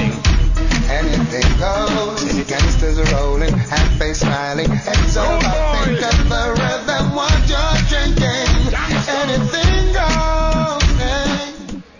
Grab a drink, get a shot, tip your star tender. Ah, make sure you do it with a little Vita de Louis. Recently got a 98 rating, and the two new flavors, Reposado and Añejo, got a 94 rating right out of the box, which is really good stuff. VitaDeLouis.com. Three new flavors now made in Tequila, Mexico, shipped directly to Jax Beach. Make your own recipes with Vita de Louis tequila, one of the smoothest tequilas you will ever taste. Go to VitaDeLouis.com. Great for holiday gifts. Go check out the website, VitaDeLouis.com. We had one uh, comment. Oh, I think we've had more than one comment, but a comment on social media. Yeah. Uh, people getting excited around here for this concert, huh? Getting Oh, yeah. loud at Top Golf. Yeah. They said you built through the draft, not through free agency. Understood. Everybody understands that. That that's But what you do. But you add in free agency. Everybody does it, especially if you have money. And the Denver Broncos won a Super Bowl by adding through free agency and hitting. The Jacksonville Jaguars went to the AFC Championship game partly because of how they hit on free agency. Yeah. So you can do it. It's risky, but you can do it, and you have to supplement, of course, with the draft. Well- and you do build the core through the draft. And I think history will show, excluding the quarterback position, whenever you spend top dollar or, or you set the market on a new free agent that's not a quarterback, you don't have success. Uh, So some uh, names like some names that eh? No, we're Oh. not spurning history here. Oh no. Okay, I'm just saying, man. Well, no, I'm saying it's not changing here in Jacksonville. Oh, they no, just oh, spent no. 88 million. Yeah, no. I thought that's what you were talking about. No, well, I'm talking about. I mean, I'm talking about the history. Though. I'm talking about Ndamukong Suh going to the Dolphins. I'm talking about Mario Williams back today going to the Bills. Uh, oh, when you reset it, yeah. yeah. You know what I'm saying? I'm talking Yeah. about C.J. Mosley Well, going to the Jets. Yeah, well, Malik Jackson did kind of reset a little bit. Calais Campbell's deal was a big deal as well. I'm Yeah. not sure about But resetting. I'm talking it, about resetting, man. Like Malik's Al-. Albert Haynesworth in Washington, man. You remember that? yeah, one? that's true. Yeah. but Malik's was close to kind of resetting and that and that at that level. Sure. I mean, it was a 97 million dollar deal. Yeah. uh, that they were able to get out of after the first couple of years. All right, when we come back, we do a little picks, six pack of picks, and maybe we'll throw in a couple extras. It's uh, college football championship weekend. It's next on ESPN 690. It's a big, uh, big game. You know, uh, it's been a while for my for my school. You know, I think LSU's done a great job opening up the offense and also getting their uh, their ball players, the best players on the team, the ball. Oh, Leonard Fournette jumping in on the LSU Georgia game, SEC championship game tomorrow on CBS 47, four o'clock. By the way, we'll have an SEC post game show immediately following the game on CBS 47. So we'll have that, and then Action Sports Jax prime time, of course, every Saturday and Sunday, 10:30 on Fox 30, 11:30 on CBS 47. We got a weekend full of shows. College on Saturday, and of course uh, on Sunday, three different Jaguars related shows. Yeah, the show must go on. The show must go on. Um, so win or lose, the shows must go on. Well, speaking of the show must go on, man, it's like the Blair Witch Project up in here right now with the, the darkness. I know. I was like, I'm chasing. All of a sudden, I kept moving back, kept moving back. I thought it was the sun keep going, kept going down. Then I, I, think they were playing tricks on me for a bit. There's, Yeah. They then they lowered the lights even more. Yep. And um, I was like, oh, can I, can I, can I buy a little light? We should uh, purchase bit? some ESPN 690 flashlights. so well, we can put 'em I guess we will need them. I did not stories. anticipate it being so dark in here at Top Golf. fine. At first, I thought we were going to go outside anyway. Yeah. But then the sound checks were so loud. Yeah. So I got to do a better job. This is not a good engineering job. No, it's all. It's like I said, man. We'll get flashlights. I'll tell ghost stories. I'll tell the stories of the of the you know 2000 and uh, to 2012 Mike Mularkey year uh, of, all those horrors in the locker room, and uh, we'll share some stories, man. it, it was a two-win season, Brent. A lot of things didn't happen right there. I was going to say there's plenty of stories to be told. yeah. All right, there's plenty of picks to be made. Let's get right Let's to get it, right? it. Get our picks in, and there's a bunch of games. Let's go right at the one starting tonight, and that's Utah and Oregon Pac-12 championship game. Huge implications on the line Yeah. because it kind of seems like Utah not only has to win this game, but maybe convincingly they have to impress the committee to stay in that five spot ahead of Oklahoma or Baylor, and then creep up into Georgia's spot if Georgia were to lose tomorrow. Yeah, you know, with this one, I, I, I the, the narrative is so crazy that people don't want to see Utah in the college football Yeah, playoff. You know, I'm like just coaches, the opposite. Coaches have come, well, and so am I, because yeah, we really want to see Alabama and Clemson for like the 16th straight year play the greatest hits one more time, please. No, I want to see something fresh and exciting. And what happens, Brent, in the NCAA tournament for basketball? We Upsets, March well, Madness, yeah, but- Cinderella. Yeah, we, we cheer for the Cinderellas, right? We we, we kind of relate more to the Cinderellas. I want to relate with the Utah Utes, so I'm going Utah, and I hope they're making the college football playoff. By the way, they're a seven point favorite. I'm going to go Utah Really? too. They That's have a lot. they have been just crushing people though. Sure. Ever since their loss to USC, I think they're playing really good football. The eye test should show that. Yeah. They're not just a defensive team either. They're very good defensively, but they're not just a defensive team. I like Utah in this game. Why? Because I'm riding with them. I got them in Well, my you also final four. in your Final Four, So know, this is yeah. my chance, right? I got to Yeah. ride with them at this point. Uh, by the way, the, the stuff you were talking about, Paul Finebaum, SEC snobbery in full effect Yeah. where nobody wants to see Utah. You know, he's not right about that. I No. mean, I, I'm not saying everybody wants to see Utah. I'm not saying there are other teams that people don't want to see. Oklahoma, maybe, maybe it is a. Ba- I doubt it's a Baylor. I think I'd rather see Utah than Baylor if I'm a fan. Yeah. But. In the, I just don't believe nobody wants to Well- see Utah, and I also don't think it will be. A, uh, now, if I'm one of those teams, I want to play Utah amongst uh, all the other options, but I also don't think it will be a layup for any of the teams Yeah. if they play Utah. Well, and it's also from the perspective of they don't play the most exciting football, right? They, they Yeah. play really great defense. They have a solid running game, as opposed to like maybe Oregon, who's more of that explosive offense. Obviously, the Oklahomas and even the Baylor's, you know, who are more explosive. So you know, some people may not want to see the the, the the unsexiness of you know the power run game mixed with good defense, but I do. yeah, you do. You're that kind of guy. Hey, I'm from Wisconsin. It's all I know. Uh, Baylor, Oklahoma, Big 12 championship game. I should have just segued right into the Wisconsin one, but I was already on to something. Baylor, Oklahoma. Oklahoma favored by nine in a game where they trailed by what, 25 points Yeah. just a few weeks ago at Baylor. This one, a nine point favorite for the Sooners. You like them? Yeah, to, to me, I, I'm taking Hurts. He has the experience. I'm taking Lincoln Riley. I'm a believer. Go ahead and give me Oklahoma, even though it's with the nine. You know what? I'm on the opposite side here. You know I what I like it. think is going to happen? I think both teams are actually playing pretty well defensively. I think this is going to be a defensive game. Okay. This is odd, but I think the Big 12 is going to provide us with a defensive football game, and it's not going to be like whatever, you know, 45-42. I think it's actually going to stay down somewhat for the Big 12, and that means the point spread will be too big for that kind of scoring output. Yeah. And I'm going to take Baylor, although I think Oklahoma wins. I'm going to take Baylor uh, with the nine points. All right, let's rock on to Wisconsin. Can they get it done? They lost 38 to seven to Ohio State the last time. They're 16 and a half point underdogs in this game. Yeah. Wisconsin playing pretty good football right now. A couple of impressive wins as of late, but the Buckeyes are maybe the best team in the land. Buckeyes are the best team in the land. They don't make a lot of mistakes. They're good in all three phases of the game. That being said, I think Wisconsin's defense keeps it at least a low scoring affair. That's what I said last time they played in Ohio State, and it kind of came back to bite me in the butt. I think Jim Leonhard, that the, the defensive coordinator of the Badgers, uh, he knows how to make good adjustments. He learns from his mistakes. I got the Badgers, uh, not winning the game outright, but I have them covering the spread. All right, uh, and then the SEC championship. who are you taking? Oh, I'm sorry, I didn't Yeah. even do that. Uh, I'm taking Wisconsin. Okay. Uh, to cover. Cool. Uh, so, did you say good to- outright or cover? No, I said cover. Okay. Uh, they're, they're not, they're not going to win out. Okay. Yeah. Uh, yeah, I, I've got Wisconsin. I was already moving on. Uh, Georgia LSU. Yeah. And you talk about a style contrast, right? Georgia playing the defense. Sure. LSU obviously with the high offense. I think I read somewhere it's the number two offense in the country against the number two defense in the country. Sure. So that's what kind of matchup we're looking at. Seven point favorite, and I think earlier in the week it was like five and a half. So money's on LSU right here. At five and a half, I picked LSU when I did this earlier in the week in our Take Your Pick podcast, but that was on Wednesday. Yeah. Seven points, that's a lot to roll with. Mm. Here's the thing I've been on the Georgia bandwagon for a couple years. I think I also have them in the Final Four, Yeah. if I'm not mistaken. And I do believe, though, that I think their offense can keep up with some teams more than people think. But I think the loss of Pickens because he threw a punch and got ejected, Cager, his injury, and Fromm doesn't look to be playing that great of football. Even though Fromm comes up in big games, he comes up big. Hmm. So don't sleep on that. If you look at his resume, it's really good in big games. And I think Kirby will do enough to slow down LSU's offense to at least keep them around. Yeah. But I think at the end of the day, there's just too much firepower on LSU. And I don't think I'm getting Georgia to the Final Four. I think LSU's going to win, and I think they're going to cover the seven, although I got a feeling it might be a push at seven points, but it's going to be that kind of game. Listen, this isn't your mom and dad's SEC anymore, where defense doesn't win ball games. The high-powered offense does, and the high-powered offense goes to LSU. I got LSU winning too. Now, there's a couple other games. Cincinnati, Memphis. Uh, you know, Memphis just beat them. They're a nine and a half point favorite. Virginia, Clemson. How about Clemson's a 28 and a half point favorite Wow. in their championship game? Boy, says, does that say says a lot? lot about the ACC, huh? I mean, that's incredible, isn't it?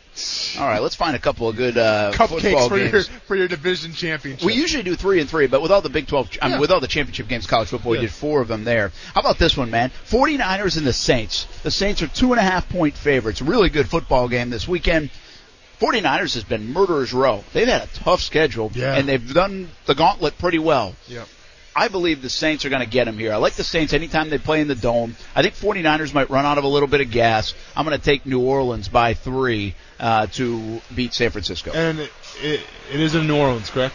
It is. Yeah, so go ahead and give me the Saints as well. Um, since Drew Brees has come back, I don't think they've unleashed their full arsenal of their offense yet. I think, uh, you know, they haven't kind of checked all the boxes yet. I think this is the game, possibly against a really good 49ers defense where they do that. I have the Saints winning as well. A couple of great games, by the way. Seahawks and Rams. I actually think the Rams are going to win that game. It's a pick 'em game. Chiefs and the Patriots. Patriots favored by three. Yeah. You want to pick that one? Chiefs and Patriots favored by three? At Kansas City, too, right? No, it's at New England. Oh, it's at New England. so everybody's going to take the Patriots, right? Yeah, go Not me. me- I'm taking the Chiefs to win. You know what? If this is at Arrowhead, I, th- I think differently. Um, their defense plays out of their minds when it's at Arrowhead. Ah, man. Go ahead and give me the Patriots. Yeah, I, I, I think their defense. Look, Bill Belichick knows how to shut down uh, high-powered offenses, except the Ravens, and I think he knows how to shut down the Chiefs here. I'm taking the Chiefs. The, the, the Patriots just seem a little wounded, man. But December in Gillette Stadium, it's tough. It's really hard. I took the Chiefs earlier in the week because it was like a three and a half, so I love the hook. Yeah. Um, but I'm going to take the Chiefs anyway. I- Sony Michel too. I'm just saying, watch Sony Michel. This could be his breakout game. I think people are sleeping on the Chiefs right now. Okay. Um, uh, they, I think they are. right? Yeah. I mean, that, they nobody's talking about them. No, they're Everybody's not. talking about San Francisco. Everybody's talking about Baltimore. Everybody's talking about Seattle. Yeah. Nobody's talking about the Chiefs. Well, and you know what? And that's kind of like the, the Lamar Jackson effect, right? Because last year it was all about Patrick Yeah, it was, yeah. Patrick Mahomes, Patrick Mahomes. Patrick who, man? We're, we're, I know. Patrick Mahomes, like, can you give me a headline somewhere? We're, we're on the Lamar Jackson bandwagon now, man. Sure, you can do a press conference and talk like Kermit the Frog a little bit, but that's all we're going to give you. Now we're on the Lamar Jackson bandwagon. Now Pat- we're on the speedster that's playing quarterback. Next week, Patrick Mahomes is going to call ESPN 690 just because he wants to be interviewed. Yeah, dude, I'll, I'll talk to you. And make sure you bring Travis Kelce along as well, so I can talk to him about his bar tab that, that I ran up back in Kansas City. one last one. Chargers Jaguars three and a half point favorites for the visiting Chargers coming from the West Coast. I'm going. I don't think the Jags win, but this will be the first close game in a month. Okay. and they'll Are- cover the three and a half. oh, wow. Brent going with the Jaguars covering three We're going to finally see an exciting game. I mean, we've got Yeah. Minshew back in the lineup, man. You got to keep it close at least. Yeah. Chargers. That's all- Not that's all- very hard. That's all I'm going to say. Yeah. All right, uh, those are the picks, and uh, a lot of good games this weekend. A lot in college. Uh, hopefully, there are good games. On paper, that SEC championship looks really good. We're not really quite sure about the Baylor Oklahoma game. I've got a feeling even the Clemson Virginia games like that, at Wisconsin Ohio State, are going to be better than most people believe they are going to be. Um, I think. I hope. Maybe I'm just wishing. Same with me, man. I hope so too. Yeah. All right. When we come back, we put a bow on the show. Maybe since we did Ballin' and Fallen for the first time this week, we'll even do Stay in Your Lane. I won't get my hopes up. I never do anymore. Well, you got homework done for the whole week. Oh, for, I, I had homework done for like the past month. We're good. know. It's coming up next on E ESPN 690. obviously Nick, you know, has has more pelts on the wall in terms of you know just experience. So he'll be like, hey, you know, hey, flip in this coverage, you know, you, you mind if I do this, this, this, or this, you know, in terms of you know an audible or a, an adjustment to a route, and a lot of times it's it makes the play better. So where Gardner is, you know, we, we just try to I don't want to say keep it simple because uh, that's really not the case either. Is you just try to make sure his eyes are in the right spot. Uh, you try to make sure he recognizes the coverage and, and things that all rookie quarterbacks are going through right now. Talking about that experience factor with Nick Foles versus Gardner Minshew, and it'll just be interesting to see how this works out in the next month and how well he plays. John DeFilippo, it's it's it's got to be fascinating. Guys like Chris Conley, guys like DeFilippo have relationships with Nick Foles. Part of the reason they're here, Yeah. part of the reason that those three guys are all here together, and yet you've got this situation. It's part of the business. It's a tough part of the business, though, and, and I don't care what anybody says. That, it's hard to ignore those feelings and just put them on hold and feel bad for the guy and say, well, it's not all his fault. And again, we talked about this yesterday. This is where you get kind of, I think, factions of the locker room potentially. You got to do all you can to not have those thoughts seep in. Yeah, exactly. You know, when you start losing, the first question you want to ask is, why are we losing? And when you ask, why are we losing, you have to point the finger someplace. You know, and I'm not saying that's uh, being adamantly done in that locker room right now, because I think all things considered, I think they are still a pretty uh, a pretty good tight knit group. But at the same time, those questions are being asked right now in the locker room, Brent, and there are some fingers probably being pointed. Yeah, absolutely. Uh, you would think, at least uh, as long as it's not public, then maybe, or if a win can hide some of it, maybe that helps uh, in- a lot of different levels. Wins cure everything, as man. well. Yep. Um, all right, stay in your lane for the first time this week. What do you think? Stay in your lane. Uh, okay, here we go. You I didn't think Kuz was going to be ready. I didn't think we were going to do it today. I mean, considering we haven't done a stay in your lane since like the Reagan administration, man. I guess I can say like. I mean, let's let's go to the archives quick. Uh, did we talk about Tiger Woods winning the Masters? Did we talk about that already? Yeah, I guess that was a while ago. We could talk about the 1980 men's hockey team beating the Russians. Oh, here's a good one. Okay, so Brent, we got some uh, we got some boxing coming up this weekend. Uh, heavyweight boxing. You know, our our friend of the show, Deontay Wilder, just had his win. Well, now comes the next match between Andy Ruiz and Anthony Joshua, the rematch. And going into this fight, I think favorite could have been Andy Ruiz because a lot of people were saying he's the brawler. Anthony Joshua, being more athletic, tends to tire out a little more because he is all muscle. Uh, there is no flab on him. That looks good on cameras, but sometimes not the best for fighting. Well, did you watch the weigh-in today? Probably not, right? Uh, no. Yeah, I'm going to fill you in then. So Andy Ruiz, Brent, in case you didn't know, fought Anthony Joshua on two weeks' notice. I think it was two weeks, maybe on a week notice. The first time they fought, obviously the big upset. You, you saw this everyday-looking guy knock out this world champion. Well, Andy Ruiz, when he fought, fought Joshua the first time, weighed in at like 268 pounds, a heavyweight limit. Okay. Okay. And the belief of going forward, Andy Ruiz wanted to kind of cut a little more weight because you know now he's got a full training camp at his disposal. So the belief was he's going to come in a little leaner, a little quicker, and that way uh, that the fight goes a little longer, he'll be ready to go. Well, Andy Ruiz weighed in at 286 pounds today at the weigh Take that for how you want. Now, his coaches have come on record saying that he fights when he's happy. He's happy when he weighs this weight. We'll see. I'm just saying, weighing in at 286 is going to be very interesting to see how this fight pans out. I was originally going to take Andy Ruiz in this fight again to beat Joshua once again, but now I'm taking Anthony Joshua, who, who weighed in at, at, at a lean 237. Now, keep in mind too, this fight's important because whoever wins this fight will probably take on either Deontay Wilder and Tyson Fury, the winner of that fight.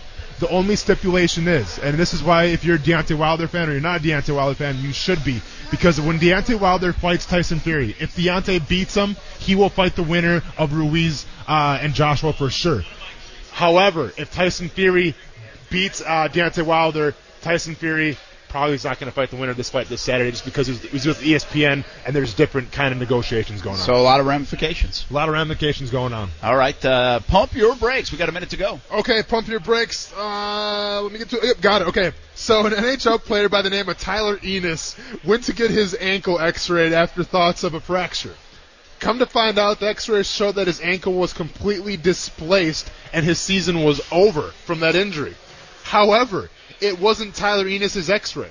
Well, it was Tyler Ennis's X-ray, but it wasn't the hockey player Tyler Ennis. There's a basketball player named Tyler Ennis who played overseas, got the X-ray back in Canada. So when the hockey player ended up uh, getting the X-ray for his ankle done, they mixed up the X-rays and misdiagnosed the hockey one and gave him with the, the, the basketball player. Confused? So am I. But long story short, Tyler Ennis, the hockey player, uh, will probably play again this season because it's not as bad as they first thought.